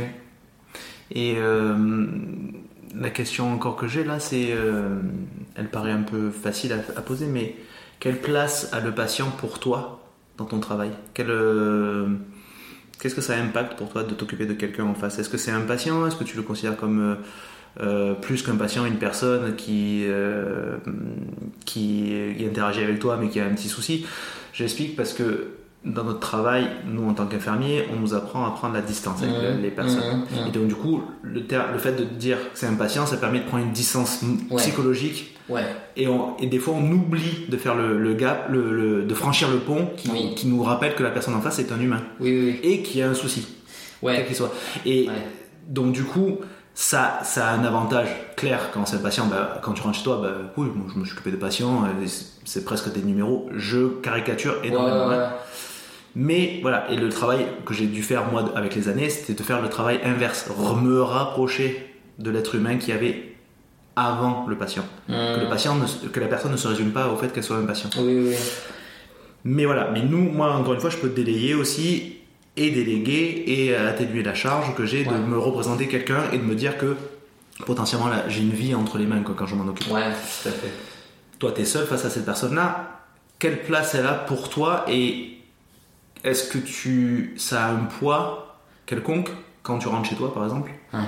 Ou dans tes activités ou tout ça Enfin, Quelle est la place du patient pour toi, du coup Hum, Bah, en fait, euh, le, c'est, c'est, oui, c'est vrai, c'est vrai que c'est pas forcément évident parce qu'il faut quand même rester à sa place et euh, à la fois, faut pas, faut, voilà, faut pas non plus trop être, trop se rapprocher du patient, mais pas non plus trop s'en- s'éloigner de, Ouais. de l'aspect humain, comme, comme tu disais. Mhm. Euh, c'est sûr que c'est pas évident, je pense que ça se travaille surtout, mais ça se travaille, euh, je, je dirais, euh, à force de consulter. Quoi. Ouais. Et, et quand on se rend compte aussi euh, en feedback derrière, quand on réfléchit à, à ce qu'on a fait en termes de consultation, qu'est-ce qu'est-ce qui a fonctionné, qu'est-ce qui n'a pas Mhm. fonctionné. Parce qu'il y, a des- y a des consultations où je me dis, bon bah voilà, sur le plan médical, effectivement, bon bah voilà, ça a bien fonctionné, mais je sais pas, il y a des fois, euh, ben, le feeling ne passe pas ou et pourquoi il faut savoir pourquoi le feeling n'a pas passé. Mm. Est-ce que euh, est-ce que je n'ai pas su m'exprimer correctement? Parce mm. que euh, des mm. fois on utilise des mots barbares et les patients ne comprennent pas forcément. Tout à fait. Est-ce que voilà, est-ce que je me suis exprimé correctement? Est-ce que le, patient a bien voulu écouter ce que je veux dire? Parce qu'il y a des il y a certains patients qui sont des murs qui, qui à qui on, leur dit ben, ben voilà c'est comme si et c'est comme ça et puis c'est difficilement autrement, mais qui n'acceptent pas forcément la mm. réalité. Et puis il y a aussi, euh, bah, juste ça passe pas quoi. Est-ce mm. que ça passe pas parce que euh, parce qu'on n'est pas sur la même longueur de mm. parce qu'on a, euh, parce que il y en a un qui s'est senti rabaissé par rapport à mm. l'autre. Mm. Est-ce que euh, voilà, c'est c'est pas forcément c'est pas forcément évident parce que même si on se dit que sur le plan médical on a fait ce qu'il fallait, et eh ben on se dit que la consultation n'a pas été réussie. Et ça c'est ça c'est ça c'est fou, mais mais je pense que c'est ça qui me permet de garder un peu cet, cet aspect d'humanité, c'est de me dire bah ouais, ok, mais finalement, en termes d'interaction sociale, mm. bah, des fois c'est bien et des fois mm. c'est pas top. Alors j'essaie de garder le plus, le plus d'humain euh, possible euh, et je dirais que le, la meilleure façon que je puisse avoir, c'est de rassurer le patient par mm. rapport à sa pathologie quand il a besoin de rassurer. Ou, euh, ou d'essayer de l'accompagner en lui donnant le plus d'informations possible. Et aussi, je dirais que l'une des l'une des solutions qui peut être intéressante à faire, c'est de dire bon bah voilà, nous on a, moi ce que je peux vous proposer comme euh, comme option thérapeutique, hmm. qu'est-ce que vous en pensez? Euh, Parce que des fois, bah, le, patient leur dit bon bah voilà, faut faire ci, faut faire ça, hmm. merci, au revoir. Et des fois, ils n'ont pas le temps de s'exprimer, de dire, d'exprimer leurs craintes. Surtout quand on leur dit des fois, euh, bon bah moi dans mon activité, bon, on est amené à faire le, à poser le diagnostic franc de rupture du ligament croisé antérieur, ce qui inclut forcément une rééducation très importante, une chirurgie, tout ça. Et euh, ben, euh, si je leur dis juste, bon bah voilà, c'est pété, bon bah je vous adresse à tel chirurgien, ça vous va, euh, merci, au revoir, mm. bah j'ai pas l'impression de faire bien mon boulot. Et pourtant, sur le plan médical, mm. c'est ça qu'il faut faire. Mais tu fais pas bien ton boulot si tu lui dis, voilà, c'est pété, merci, merci d'aller voir mon collègue. Mm. Euh, il faut, c'est aussi le, ce temps-là, il est aussi intéressant pour évaluer ben, l'appréhension du patient, mm. euh, parce qu'il ben, il a forcément des mm. craintes, des, mm. questions. Euh, l'opération, ça dure combien de temps Est-ce que il y a des, est-ce qu'il y a des risques, des complications Comment ça va se passer au niveau du travail, au niveau du sport Voilà. Donc je pense que c'est plus comme ça que j'arrive à garder ce, ce lien-là, quoi. T'as combien de consultations par jour? C'est variable. C'est variable parce que en fait les consultations elles durent entre 20 et 30 minutes donc c'est très variable. Mais euh, en moyenne sur une demi-journée ça peut aller de euh, ça peut être de 7 jusqu'à 12 13 quoi. D'accord, oui, reste raisonnable. Oui, bah après c'est la consultation, on va dire, spécialisée. donc euh, tu mets toujours un petit peu plus de temps. Oui, non, mais voilà, du coup, ça, ça, ça, ça parce que j'imagine, toute ma question vient aussi du fait que je visualise les généralistes qui ont 20, euh, 40 patients par jour. Et qui nécessairement sont obligés de trouver des mécanismes psychologiques qui fait qu'à un moment euh, le patient reste un patient et que c'est difficile. Il faut, on peut plus faire le distinguo entre patient et personne, enfin, comme je faisais mon laïus tout à l'heure là. C'est-à-dire que es obligé de travailler un peu la chaîne à un moment et c'est un peu bah, difficile d'y mettre à chaque fois de l'empathie tout le temps. Ouais.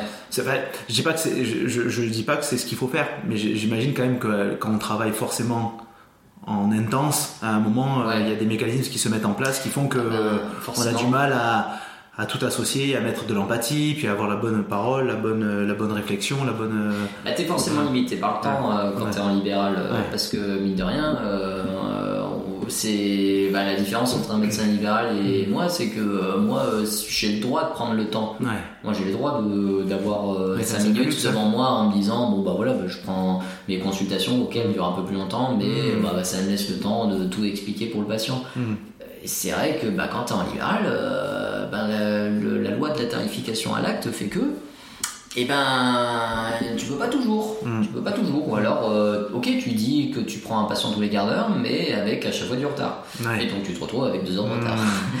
donc, euh, ben, c'est compliqué. Hein. Ça, c'est sûr que hmm. c'est très compliqué, quand, surtout en médecine générale, puisqu'on on en parle. Parce que ben, quand on est sur du, un patient par quart d'heure, et eh ben, il y a un moment qui est forcément sacrifié. Donc, euh, c'est pas toujours le, la discussion avec le patient Mais ça peut être par exemple le- l'examen clinique, ça peut être, euh, ça peut être la prescription. Ouais, et puis la euh, fatigue, Voilà.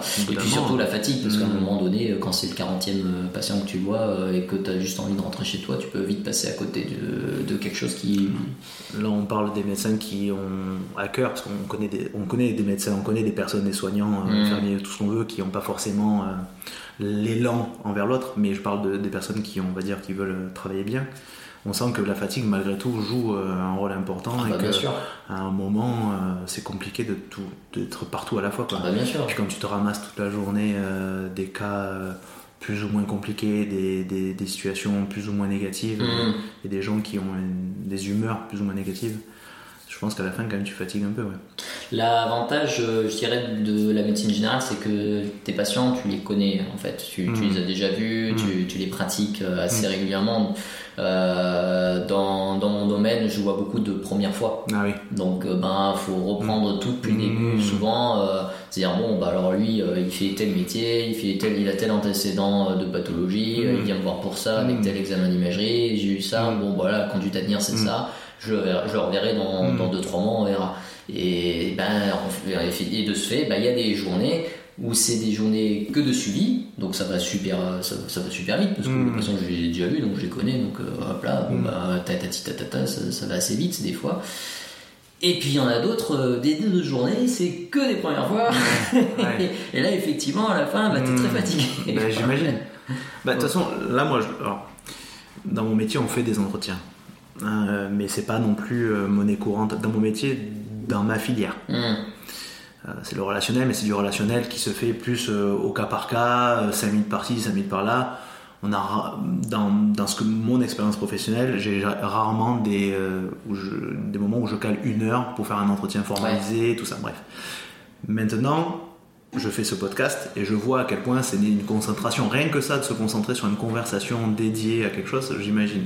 C'est, ça peut fatiguer à la fin. Donc j'imagine qu'encore plus quand tu rajoutes la dimension euh, réfléchir, euh, technique, euh, l'humeur de l'autre et pouvoir l'aider à l'accompagner dans une situation compliquée, Mm. ça prend encore plus d'énergie.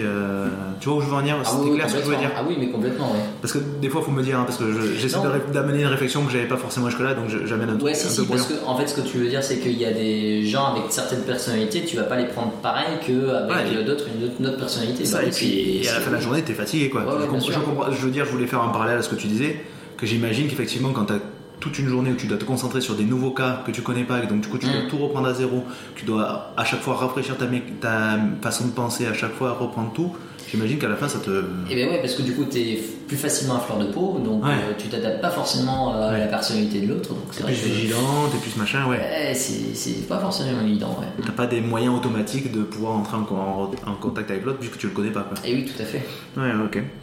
Et donc, là, tu es en hôpital public. Tu Ouais. travailles en équipe pluridisciplinaire. Tu nous as dit quand même un des avantages, c'est un peu plus de temps pour les consultations. Est-ce qu'il y a d'autres avantages pour toi de travailler en hôpital, enfin en établissement dans lequel tu es employé, plutôt qu'en libéral? Euh, alors, euh, moi, je dirais qu'il y a deux. Là actuellement, Ouais. euh, là actuellement, vu que j'ai atterri euh, récemment sur une ville euh, Mm. dans laquelle je, je suis pas forcément de, de formation, euh, voilà, euh, c'est forcément une bonne chose pour moi parce qu'en fait, c'est une certaine, on va dire entre guillemets, une certaine sécurité. Parce que euh, si, vu qu'au début, bah, il n'y a pas forcément beaucoup de monde qui vient en consultation, bah, c'est une certaine sécurité d'avoir euh, un salaire Mm. Ouais. qui tombe, euh, voilà. Ouais, et pour créer sa patientèle, ça prend du temps. c'est ça. Donc au début, effectivement, c'est bien. Pour créer des projets aussi, c'est bien. Parce que si tu veux être dans du projet euh, de plateau technique, euh, de Mm. rééducation, si tu veux mettre en place de l'activité physique Mm. adaptée, et ben, c'est bien aussi. Si tu veux faire des HDJ, Mm. voilà, c'est ça, c'est des, des travaux assez, assez palpitants. Si tu veux être un peu plus, si tu veux faire venir des gens de l'extérieur pour faire des évaluations un peu plus complexes, Mm. voilà, c'est sympa où tu apportes une nouvelle compétence euh, pour un milieu hospitalier. Voilà, c'est ça qui est intéressant d'un point de vue, on va dire, intellectuel. Mm. D'un point de vue un peu plus professionnel, euh, moi aussi, j'y trouve quand même mon intérêt euh, pour aller débloquer ce qui s'appelle le, le secteur 2. c'est-à-dire le dépassement d'honoraires. D'accord. Voilà. Parce qu'il faut avoir du coup un certain nombre d'années en milieu d'hôpital public en post-internat ou passer un concours qui est le concours de praticien hospitalier. Et c'est quoi secteur 2 du coup? Un secteur 2 en fait, en fonction de la convention. Quand tu es conventionné à la sécurité sociale, tout le monde est secteur 1 de base. Euh, donc c'est-à-dire que tu appliques des tarifs de la sécurité sociale. Et quand tu es secteur 2, quand tu accèdes au secteur 2, mm. tu, tu as les mêmes tarifs, mais tu peux faire un dépassement d'honoraires. Oui, mais je veux dire, qu'est-ce qui fait que tu vas décider d'appliquer ce tarif-là pour un patient dans quel domaine euh, à un moment tu vas dire ben là c'est secteur 2 bah en fait c'est toute ta tarification tu peux décider de faire un dépassement euh, ah oui tu peux faire exactement le même le taf et décider que c'est un secteur 2 par exemple si tu veux par exemple si euh, mes premières fois les premières fois vu qu'elles durent un peu plus longtemps sont mm. tarifées voilà il y a un tarif qui est mm. avec une cotation qui mm. est plus importante que une consultation simple de ou de suivi ok avec le secteur 2 je peux très bien dire que ma consultation de suivi est au même tarif que ma consultation de première fois, par exemple. D'accord. Sachant que du coup, il y a cette partie, hmm. la partie qui, il y aura une partie qui sera remboursée Sécu, qui est en lien hmm. avec la, voilà, et le surplus, qui est le hmm. dépassement de cette tarification du coup, sera à la, charge, du patient. Mais dans l'entretien ou dans le suivi, ça ne change rien, c'est juste pour En fait, c'est plus que pour moi, en termes de bénéfices, euh, de, revalorisation, de, revalorisation de, de, l'acte, euh, bah, c'est plus intéressant. Si jamais un jour je décide de travailler en, hmm. finalement en, libéral, et ben si j'ai ce secteur 2, ce sera plus facile pour moi de, de mm. on va dire, de revaloriser tout ce tous mes actes. Quoi. Et comment tu le, peux le justifier auprès d'un patient De dire qu'il va devoir débourser un peu plus que. Parce qu'il me voit moins en tant que spécialiste, on va dire. D'accord. Voilà. Parce que du coup, euh, je, vu que je me fais considérer comme médecin du sport mm. à part entière, mm. avec, euh, et ben du coup, je, je, dis que vu que je suis spécialisé mm. vraiment dedans, vu ton bagage, euh, voilà, on, que tu, on peut me dire me voir. Alors après, il faut être raisonnable hein, sur le dépassement d'honoraires, ouais, bien sûr. parce que je vais pas faire un même dépassement que celui d'un professeur des universités dans 100 ans, 100 ans.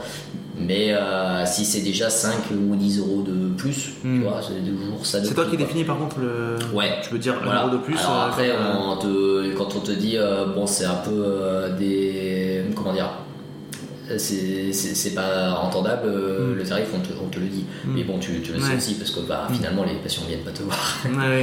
si tu décides d'appliquer une, une consultation à 80 euros, oui, tu vas pas voir beaucoup de monde. Quoi. ah, je croyais que c'était vraiment, ça dépendait du type d'acte euh, jusqu'à présent, les dépassements d'orage. J'ai toujours une notion de par exemple d'un ORL que tu consultes en ville et qui va faire une opération euh, qui fait des interventions en structure. Ah bah, et là, il, il, est sous le cadre d'un dépassement d'honoraires, mais parce que ah moi j'imaginais que c'était parce que ça le sortait de sa fonction de base. Non, non, bah, non, non c'est juste que du coup, vu qu'il est secteur 2, il, hmm. au lieu de te faire payer juste euh, l'opération de, bah, de, de l'acte en lui-même, définie par la sécurité sociale, et eh ben t'as as une autre, t'as une valeur en plus qui se rajoute. Oui, d'accord, oui, mais c'est, je croyais que c'était vraiment parce qu'il changeait de date. Euh, et c'est pour ça que t'as une facturation mmh, quand tu vas en clinique. Du ok. Et euh, là, j'avais. Euh, et oui, ah non, si. Le, donc, et est-ce que tu as, en termes de, par exemple, de congés, de façon de s'organiser dans sa vie perso, Mmh. Est-ce que ça a un impact différent que si tu étais en, en, libéral? Bah oui et non. En fait, là, j'ai un statut qui s'appelle assistant hospitalier. Donc en fait, euh, j'ai 5 euh, semaines de, de congé et euh, j'ai un certain nombre de RTT mmh. qui fait que si je veux, je pose 9 semaines de congé dans l'année. Ok. Parce que en soi, non, on peut pas dire que je sois à plaindre. Quoi. Oui, voilà, donc c'est un peu mieux peut-être que le libéral, non? Bah, Proposé. Aujourd'hui, à ce jour, oui, effectivement, c'est plus intéressant pour moi que je suis en hôpital public. Hmm. La situation peut changer dans 2-3 ans, je ne sais hmm. pas. si je vois qu'un jour, bah, effectivement, je me mets à, consulter euh, des 100 et des 1000 et que je me dis que bah, à quoi ça sert que je reste à l'hôpital alors que si je vais en cabinet euh, en faisant des calculs euh, savants, tu te dis bah, finalement, j'ai le meilleur compte d'être en libéral et bah, à ce moment-là, je vais en libéral. Mais à ce jour, vu qu'on est sur un début d'activité, et qu'il y a des projets intéressants et qu'il y a une équipe euh, qui est euh, très motivée et, qui, euh, avec qui je m'entends très bien, je hmm. ne je vois pas pourquoi j'irais partir pour le moment. Et du coup, la question c'est alors. J'ai des questions traditionnelles. Je vais essayer de la formuler différemment de d'habitude. D'habitude, je pose la question qu'est-ce que le soin Mhm. et c'est quoi être soignant Mhm. Tu y as répondu, enfin, la question que je vais poser, tu y as répondu un tout petit peu. C'était, je, je- je l'ai formulé légèrement différemment. C'est en quoi toi tu es soignant? Comment tu te considères en tant que soignant? Tu vois, est-ce que comment tu te poses en tant que soignant? Comment tu te vois en tant que soignant? Euh, Qu'est-ce qui définit que tu es un soignant? Tu vois, tu comprends ma question ou pas? Je suis pas sûr. Bon, on va faire la question de base. Qu'est-ce qu'être soignant pour toi? Ouais, alors ça non plus, je suis pas sûr. Mais Tu comprends la question quand même. Ah oui, non, mais la Là, question ouais. elle est très simple, Voilà. mais euh, ça demande un, un peu réflexion. que- Qu'est-ce que c'est que être un soignant aujourd'hui? Euh, Toi surtout. Ouais, moi surtout, euh, je dirais c'est euh, bah, c'est quelqu'un qui euh, qui est d'abord à l'écoute d'une problématique, Ok. euh, de quelqu'un qui euh, qui enfin qui veut juste sans forcément dire dans mon, dans mon, dans mon cadre, on n'est pas forcément sur un, un appel à l'aide, mais euh, une demande, Mhm. euh, voilà, quelque chose qui euh, le gêne dans sa vie quotidienne Ouais. et, euh, et qui euh, se pose énormément de questions quant à cette problématique, à savoir euh, est-ce que je vais rester comme ça? Est-ce Mm. que ça va s'arranger? Est-ce que ça va disparaître? Et qu'est-ce que je peux faire pour que, pour que ça aille mieux? Et du coup, moi je suis plutôt là déjà dans un objectif d'explication, Ouais. voilà, de, d'explication qu'est-ce que c'est, Ouais. pourquoi c'est arrivé, Hmm. Et co- comment on peut comment on peut le confirmer, Hmm. comment on peut le soigner. Et euh, en fait, euh, quand tu as tout, quand t'as quand t'as fait ces quatre étapes, et ben je pense que tu du, du coup tu, tu réponds en partie à la solution euh, et tu, tu aides un- déjà un petit peu le, le patient. Euh, tu, il se sent déjà écouté, Hmm. il se sent euh, déjà un peu compris. euh, Mm. Voilà, euh, quelqu'un euh, prend en considération euh, sa plainte, quelqu'un prend en considération sa problématique et s'investit pour que ça aille mieux. Donc ouais, son nom c'est aussi euh, s'inve- s'investir euh, auprès du patient pour que ben, Mm. il, ait, il, ait, il ait plus de problématiques et faire pas forcément avoir à, à faire à, euh, à- à tous les moyens possibles, mais plutôt à ce qui lui semble le plus raisonné. Voilà, je pense que être soignant, c'est aussi euh, être raisonné, c'est-à-dire pas sortir euh, tout le, tout, tout le caddie euh, de- d'examens complémentaires et, et de prescriptions qui puissent exister juste au cas où. Je pense Mm. qu'il voilà, il faut, faut être un peu ra- raisonnable et aussi euh, raisonner le patient Mm. et euh, lui expliquer ce qu'il y a de, de mieux pour lui Hmm. sachant qu'à la fin, bah, t'es pas la mère du patient, Mm. c'est-à-dire que c'est lui un peu aussi qui décide Ouais. euh, comment il veut se soigner. Si Ouais. euh, lui, si tu lui dis qu'il faut faire ci, que lui il veut pas, et ben euh, tu peux pas le forcer. Euh, à ce moment-là, il faut essayer de Mm. trouver un terrain d'entente. Donc là aussi, c'est important. Donc je dirais que c'est euh, de l'écoute, c'est de l'accompagnement Hmm. et c'est euh, puis c'est des, des solutions et c'est aussi un espèce de contrat. Ok. Donc ça c'est pour toi la notion de soignant Ouais, en c'est tant ça. médecin. Mm.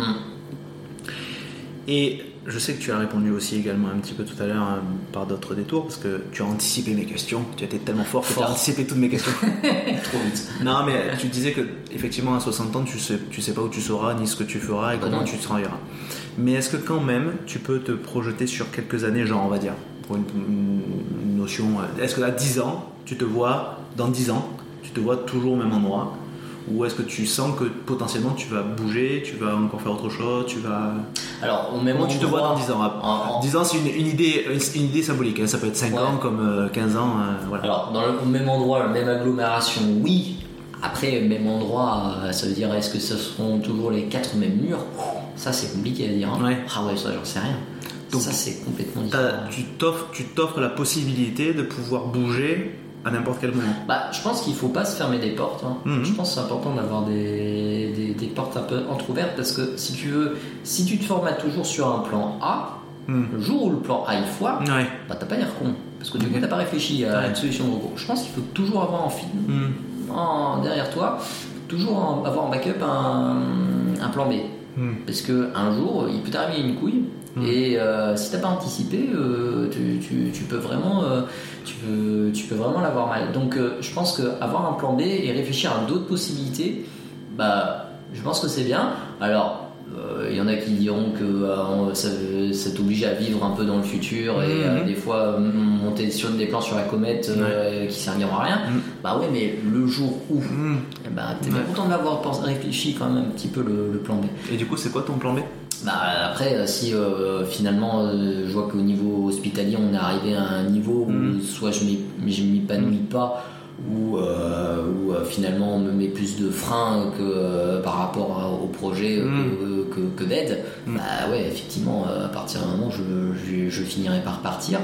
Hum, Mais au contraire, si jamais je vois que bah, il y a une émulation, et qu'il y a un boulot qui est hyper intense, hyper passionnant et, et qui bouge tout le temps, bah, Mm. je continue avec plaisir. D'accord. Mais tu te verrais dans d'autres structures ou dans libéral ou Bah, peut-être un, mix, hein peut-être un mix hôpital public euh, libéral, peut-être. Parce qu'en amont, tu m'as dit avant qu'on commence l'interview, tu m'as dit aussi que tu faisais le week-end. Tu... Alors, tu... oui, on n'a pas parlé de ça. Tu, tu travailles que la semaine? Oui, alors les consultations c'est la semaine. Après, euh, mon activité de médecin du sport fait que bah, je peux être amené à faire ce qu'on appelle la médicalisation, c'est-à-dire euh, bah, être médecin ou soigneur sur des, sur des compétitions, des matchs, Mais des du coup, meetings. non affilié au- à l'hôpital? Oui, Ça, c'est Oui, un oui. taf en plus. ça c'est un taf en plus, oui.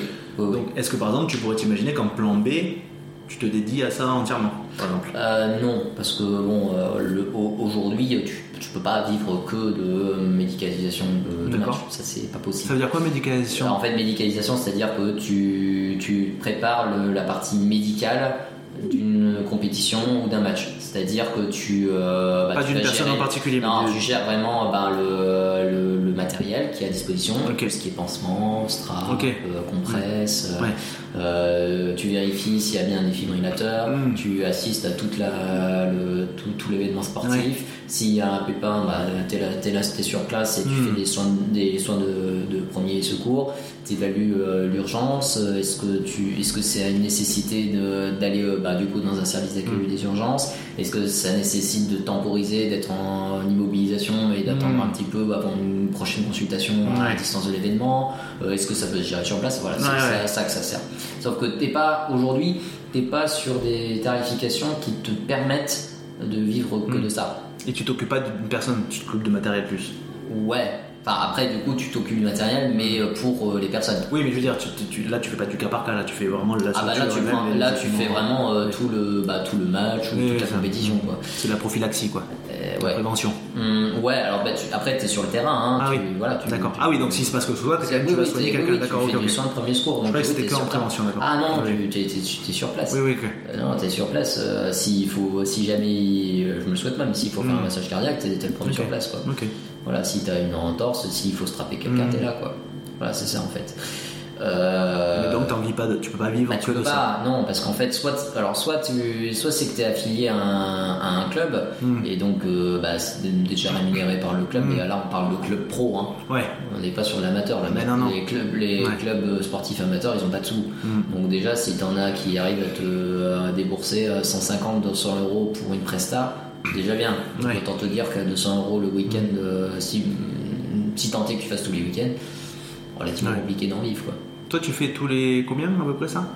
Ça, euh, globalement, c'est euh, une fois par mois, euh, grosso modo, actuellement. ouais. Oui, tu t'accordes quand même trois week-ends pour toi quand même. Bah, il y a- il y, a mes compétitions à moi en tant que sportif Oui, personnel. mais là, c'est du temps pour toi. Je veux Et dire puis que... oui, et puis après, oui, bah après il faut aussi un peu de temps pour pour la, pour la famille, pour les proches, Ouais. tout ça aussi, hein, donc c'est important. Donc euh, non, oui, je, je- pour le moment, ça, c'est qu'une activité Mm. moindre et tu peux pas tu peux pas en vivre, voilà. Ou alors ça veut dire que Mm. tu es dans un club pro Ouais. Et à ce moment-là, bah, tu as déjà un salaire euh, qui qui est vu avec le club Mm. pro et tu as Ouais. une rémunération qui va avec pour le, pour la médicalisation. Et donc là, à ce jour, entre tout ce que tu fais là, Ouais. tu considères que tu as réussi à trouver un équilibre? Parce qu'à deux ans, là, maintenant, après, euh, deux ans après la thèse, deux ans de boulot maintenant, est-ce que tu trouves que tu as un équilibre entre perso et pro? En tout cas, euh, quelque chose de satisfaisant? Ben, je dirais que c'est pas si mal parce que j'ai quand même pas mal de temps libre quand même, hein, on va pas se mentir. Ouais. hein, euh, par rapport à. Voilà, moi j'ai la chance de pas avoir d'astreinte, de pas avoir de garde, donc euh, c'est vrai que bah, ça me laisse euh, le soir tranquille passer, euh, passer 18h. hein, donc ça, Ouais, Tu fais quand même que- 9h, à peu près 8h30. De 8h30 jusqu'à 18 quoi. Voilà, D'accord. grosso modo, je suis. Tu fais pas de dépassement Alors après, euh, des fois on a de la, de la paperasse administrative euh, qui attend pas. Hein, Ouais, mais t'arrives pas à Euh, 22h chez toi, quoi. Bon, c'est, ça va m'arriver aller une fois, une fois par mois, euh, grand maximum, quoi. Hein, euh, voilà, Ok. c'est, Hmm. voilà. Non, non. euh, donc c'est vrai que j'ai cette chance-là, hein, on Hmm. va pas se mentir. Donc euh, oui. Après, euh, moi, je suis pas forcément quelqu'un qui se dit, oh, bah là, je suis bien comme ça. Moi, je, petit à petit, j'aimerais bien bosser un, un peu plus aussi. Donc euh, Ouais, tu te mets des challenges supplémentaires. Oui, oui, oui. Après, il faut pas non plus. Voilà, comme tu dis, il faut pas que ce soit au détriment d'autres choses. Ouais. Si t'as d'autres choses à, à côté, voilà. Oui, mais là, tu tu- tu- t'es pas en train de te mordre les doigts parce que t'as pas trouvé euh, quelque chose de satisfaisant là. C'est juste que t'es dans une phase ascendante, mais pas dans une phase où t'es en mode Bah, euh, là, actuellement, là actuellement, là c'est bien. Après, euh, c'est bien parce que j'ai pas d'enfant non plus pour le moment. Mm. Quand ça viendra, bah, l'équilibre il va être perturbé. Ah oui, c'est clair. Ah, donc là, il va falloir y réfléchir aussi. Hein. Ouais. Oui, parce que entre les compètes, le- le- les week-ends, le week-end par mois où tu fais les médicalisations, le boulot, tu finis quand Mm. même à 18h, tu fais quand même une journée de 10 heures quand même. Mm, En moyenne, ça, ouais. Mm, Sans compter les moments où tu fais des petits dépassements. mm. Et que si tu veux augmenter ta charge de travail en faisant des petits projets en plus et compagnie, j'imagine que effectivement quand tu vas avoir un enfant, tout ça, ça va être euh, Ah bah, des choses à négocier. euh. Peut-être qu'à un moment, il va falloir faire des choix aussi sur, euh, sur ce que je fais, ce que je fais pas. Mais bon, on n'en est pas là encore à ce moment-là. La, la question que je vais te poser, on peut la garder ou pas hein, sur le- l'enregistrement, Ouais. mais du coup ta compagne, elle fait quoi? Comme taf Alors, euh, elle aussi, elle est dans le domaine médical. Elle est, euh, là, elle est en médecine générale. Ok, Euh, là, elle est sur la fin de son internat. Du coup. ok. Parce que j'imagine aussi que si vous avez des enfants, ça va être aussi un truc à aménager vu Ah, il va falloir quand même qu'on réfléchisse un peu. Ouais, ça va être un sacré aménagement quoi. Oui, oui, oui, ça c'est sûr. Après, bah, là, euh, étant donné le, et- et étant donné la, la situation actuelle, et si tant est qu'on reste sur la situation actuelle, c'est sûr que vu que moi je finis un petit peu plus tôt, Hmm. que potentiellement quelqu'un qui est en cabinet libéral, euh, ben, c'est sûr que ce sera peut-être moi qui Mm. m'occuperai de, de certaines choses, euh, comme euh, aller chercher les, les enfants à l'école ou Ouais. des choses comme ça, hein, Ouais. plus facilement. Euh, parce que mon emploi du temps, je peux, je peux l'adapter en, en fonction, alors Mm. que euh, j'aurai toujours la même paye à la fin Ouais. Alors que, alors que madame, ce sera peut-être pas forcément la même. Quoi. Il y a des crèches à l'hôpital? Euh, oui, oui, oui. En général, maintenant, petit à petit, il y a de plus en plus de crèches euh, dans Ouais. les hôpitaux. ouais. Alors, c'est surtout dans les grosses structures, les petits Mm. hôpitaux, euh, non, ça, ça, ça- Mm. ça dépend. hein. ça dépend des hôpitaux périphériques. Après. Ok. Bon, bah, c'est cool, euh, plein de choses à raconter. euh. Bah ouais, de rien. J'ai des- j'ai une petite question. Enfin, alors là, on peut amorcer tranquillement vers euh, la, la fin de l'enregistrement. Ouais. Tu me dis en fonction de comment tu te sens. Comment tu te sens là actuellement? Bah là, ça va. Je me suis dit quand même une petite question que je pose pas trop souvent, mais que, qui m'intéresse quand même. C'est en quoi est-ce que tu ressens de la gratitude aussi bien de la part des patients que toi vis-à-vis de ton environnement, aussi bien perso que des patients eux-mêmes? Intéressant. cette Est-ce qu'il y a un fil, est-ce qu'il y a un, dans les deux sens, est-ce que tu ressens de la gratitude? Ou est-ce que tu es- exprimes de la gratitude, Euh, de la reconnaissance Bah, ça- c'est- Pour moi, ça peut être de la même bah, euh, Alors, euh, ouais, ça, ça, c'est intéressant comme question parce que euh, ça permet aussi de se rendre compte que les, les patients ils sont, sont, sont contents. On a peut-être pas résolu leurs questions, mais au moins on les a compris, on a essayé de les aider. Et ça, je le ressens bien. Après, je, moi, je le ressens d'autant plus que j'étais pas du tout dans cette région euh, avant. J'ai changé de région, j'étais dans une région où euh, bah, c'était la, la gratitude, le- je la retrouvais pas trop. Quoi. Et là, je suis changé en fait de, Ok. de- de région et euh, là, au contraire, euh, là, je, suis- je suis tombé sur des gens qui ah bah, merci pour votre temps, euh, merci de ce que merci de ce que vous avez fait. Voilà, euh, ça a été très clair, tout ça, et, c'est bien parce que tu dis que bah, tu as, fait de ton mieux et que le, le, le patient à côté, ben, il se rend compte que tu as, essayé d'être le plus professionnel. Ça, je sais toujours que, un mot que j'ai- j'avais compris, ça, c'est des patients qui me disent euh, Ah, je vous trouve, euh, enfin, merci pour votre, euh, votre Professionnalisme. pro- professionnalisme. Pour moi, ce mot, pour moi, ce mot ne veut rien dire. Qu'est-ce qu'il veut dire d'après toi pour eux? Ben, je pense que c'est qu'ils sont que j'ai été bah, si on veut être vraiment clair ça veut dire que tu as été professionnel donc si tu es là-dessus ça veut dire que tu as as, fait ton boulot jusqu'au bout des choses c'est-à-dire que tu as, as, écouté tu as pris en compte et euh, tu apportes des solutions je pense que c'est comme ça sauf que enfin Enfin, ça me semble inné, j'ose espérer que tout le monde fait ça. Mais peut-être que le, peut-être que c'est pas forcément ressenti Ouais. par, euh, par tout le monde.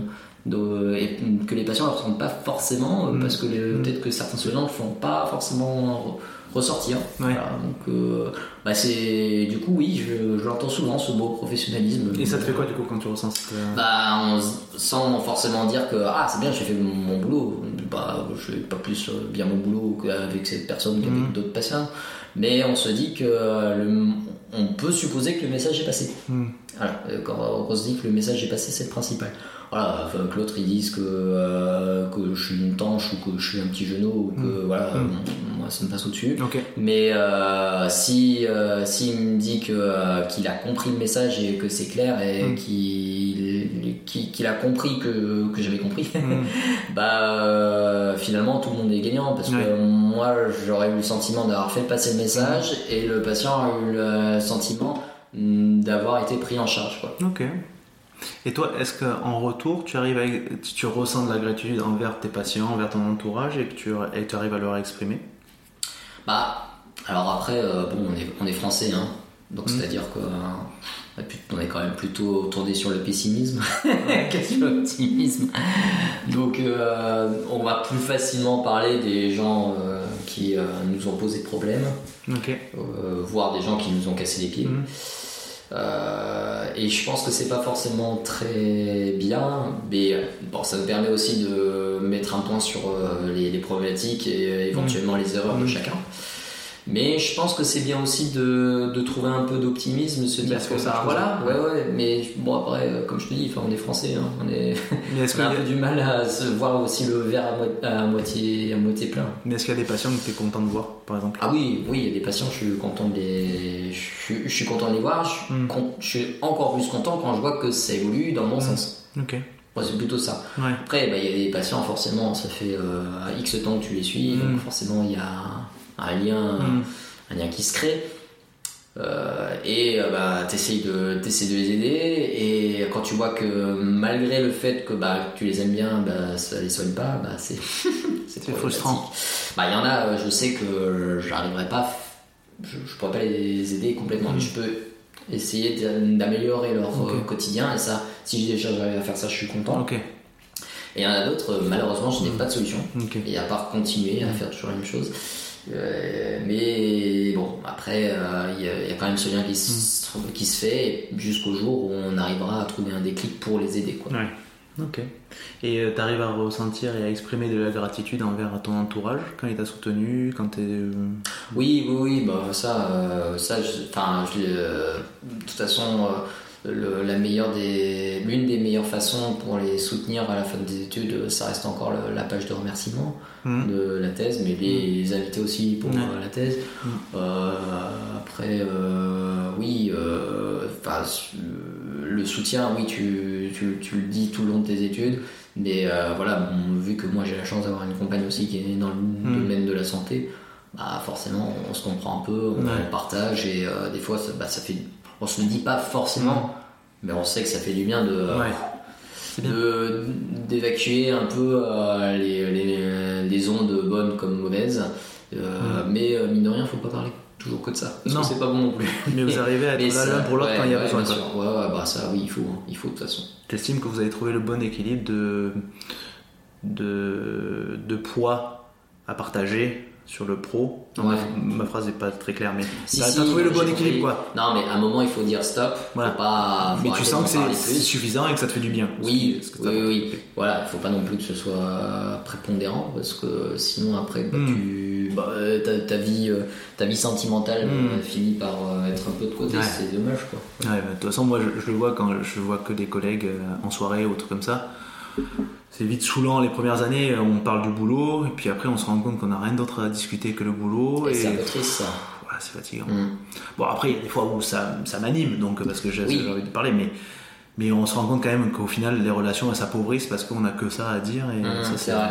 C'est vrai que c'est bien d'avoir des de voir les gens que tu peux voir dans un milieu professionnel, mais dans un autre contexte, ça, ça aide aussi des fois à créer du lien et à fa- faire plus de liens. Mm. Donc j'imagine encore plus quand c'est ta compagne.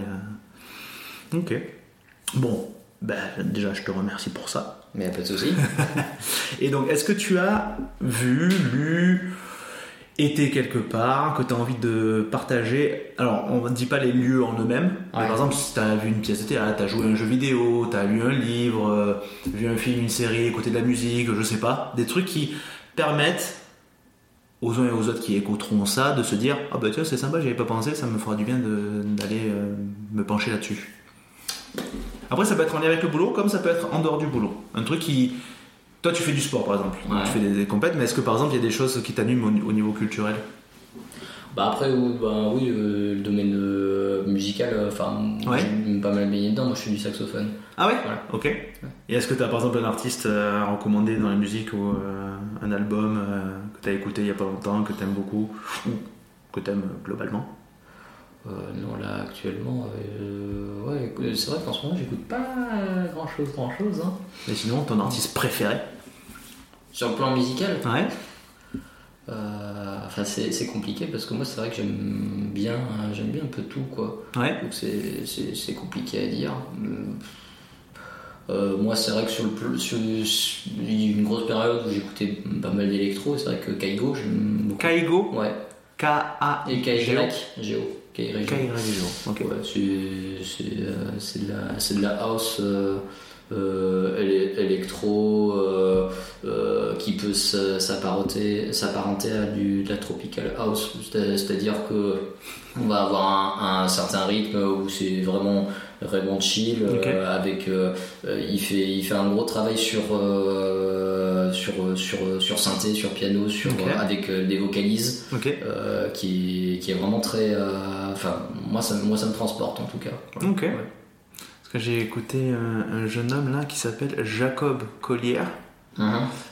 qui est multi-instrumentiste. Et euh, apparemment, il est, est bien aimé euh, par, les, euh, par les musiciens. Enfin, c'était une nana qui le recommandait. Effectivement, j'ai vu qu'il était très très très bon. Et donc, ouais, t'aimes bien ça, mais t'écoutes. Là, actuellement, t'es plus généraliste quoi. T'es- Là en ce Tu moment. consommes ouais, sans vraiment, euh, ouais, écouter, ouais, ouais, non, là, euh, oui, j'écoute vraiment, euh, vraiment globalement de tout. hein. Et t'as vu un film récemment ou une série que t'as aimé Bah là, euh, dernièrement, euh, je me suis repenché sur. euh, sur...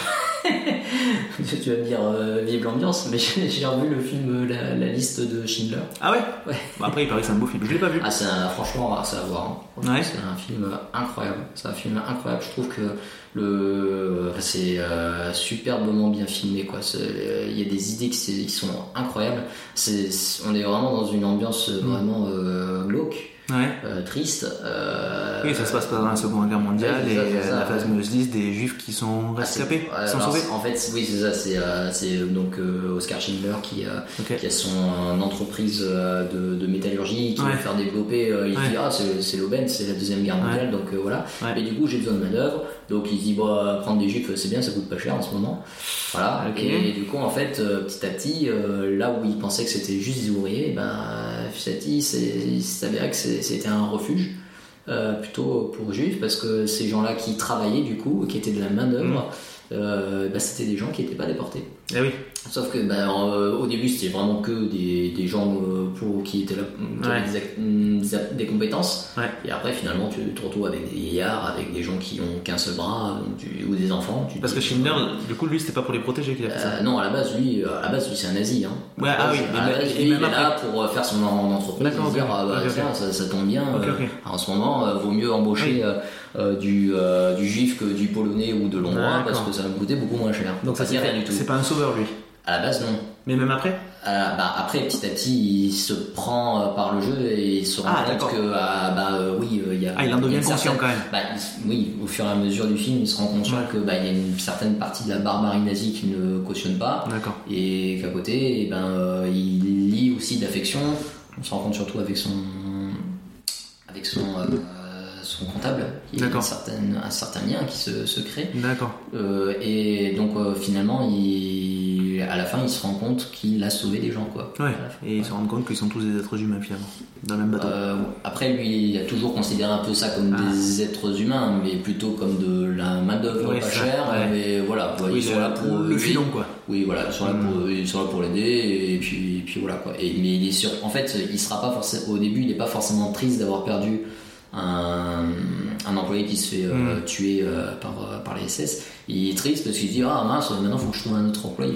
mais, euh, mais après, au fur et à mesure, bah, il y a, oui, il y a de, il y a de, il a, un- il qui se crée. Ouais, Ok, donc ouais, c'est un beau film, ouais. ouais, Ouais, t'as- ouais. il Alors, été faut multi- 3 heures devant soi. Hein. Oui, et puis il a été multi-récompensé, ouais. Ouais, ouais, ça il faut 3 heures devant soi, Ah ouais. mais franchement, euh, moi j'ai trouvé- j'ai j'ai adoré. hein. Parce que les 3 heures se valent. Dans le sens qu'il y en a des fois qui des Franchement, oui. longueurs, c'est. Oui, oui, oui. Bah, après, c'est avec euh, l'époque, hein, c'est, Mm. on, est- on- on prend le temps sur certaines scènes.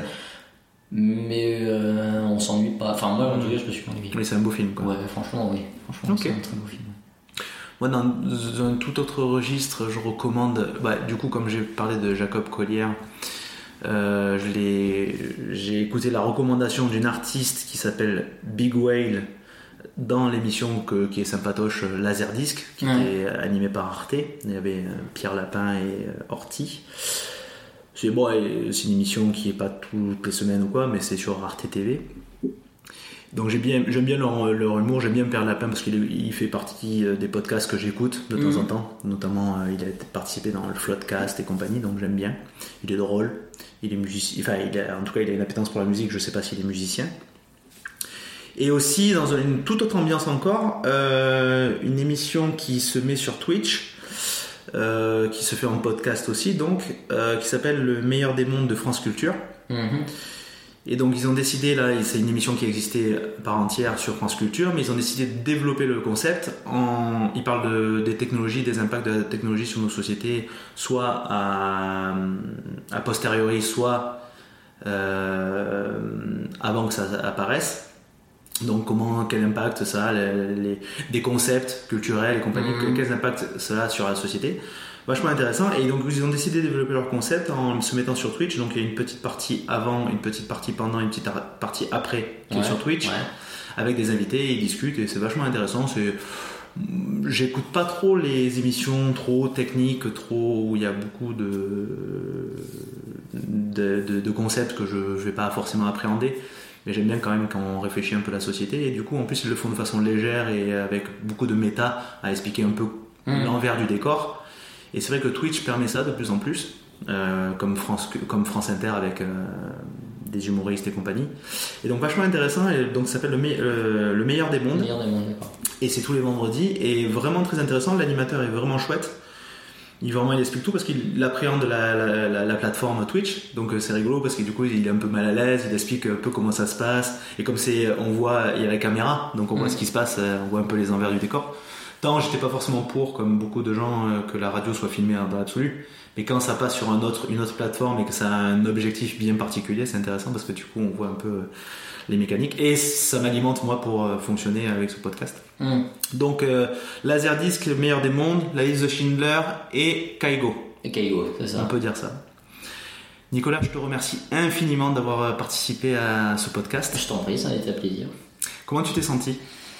Euh, là, ça commence à fatiguer un peu. ouais. Ouais, t'as vu, hein, c'est particulier. Hein c'est ben, comme du sport. Ça, moi, ça commence à aller mieux, mais c'est vrai que les premiers temps, euh, j'étais en mode. ouf. Enfin, entre vérifier le temps qui coule pour voir si on, on a fait un temps correct, si Ouais. ça a bien enregistré, le son est correct.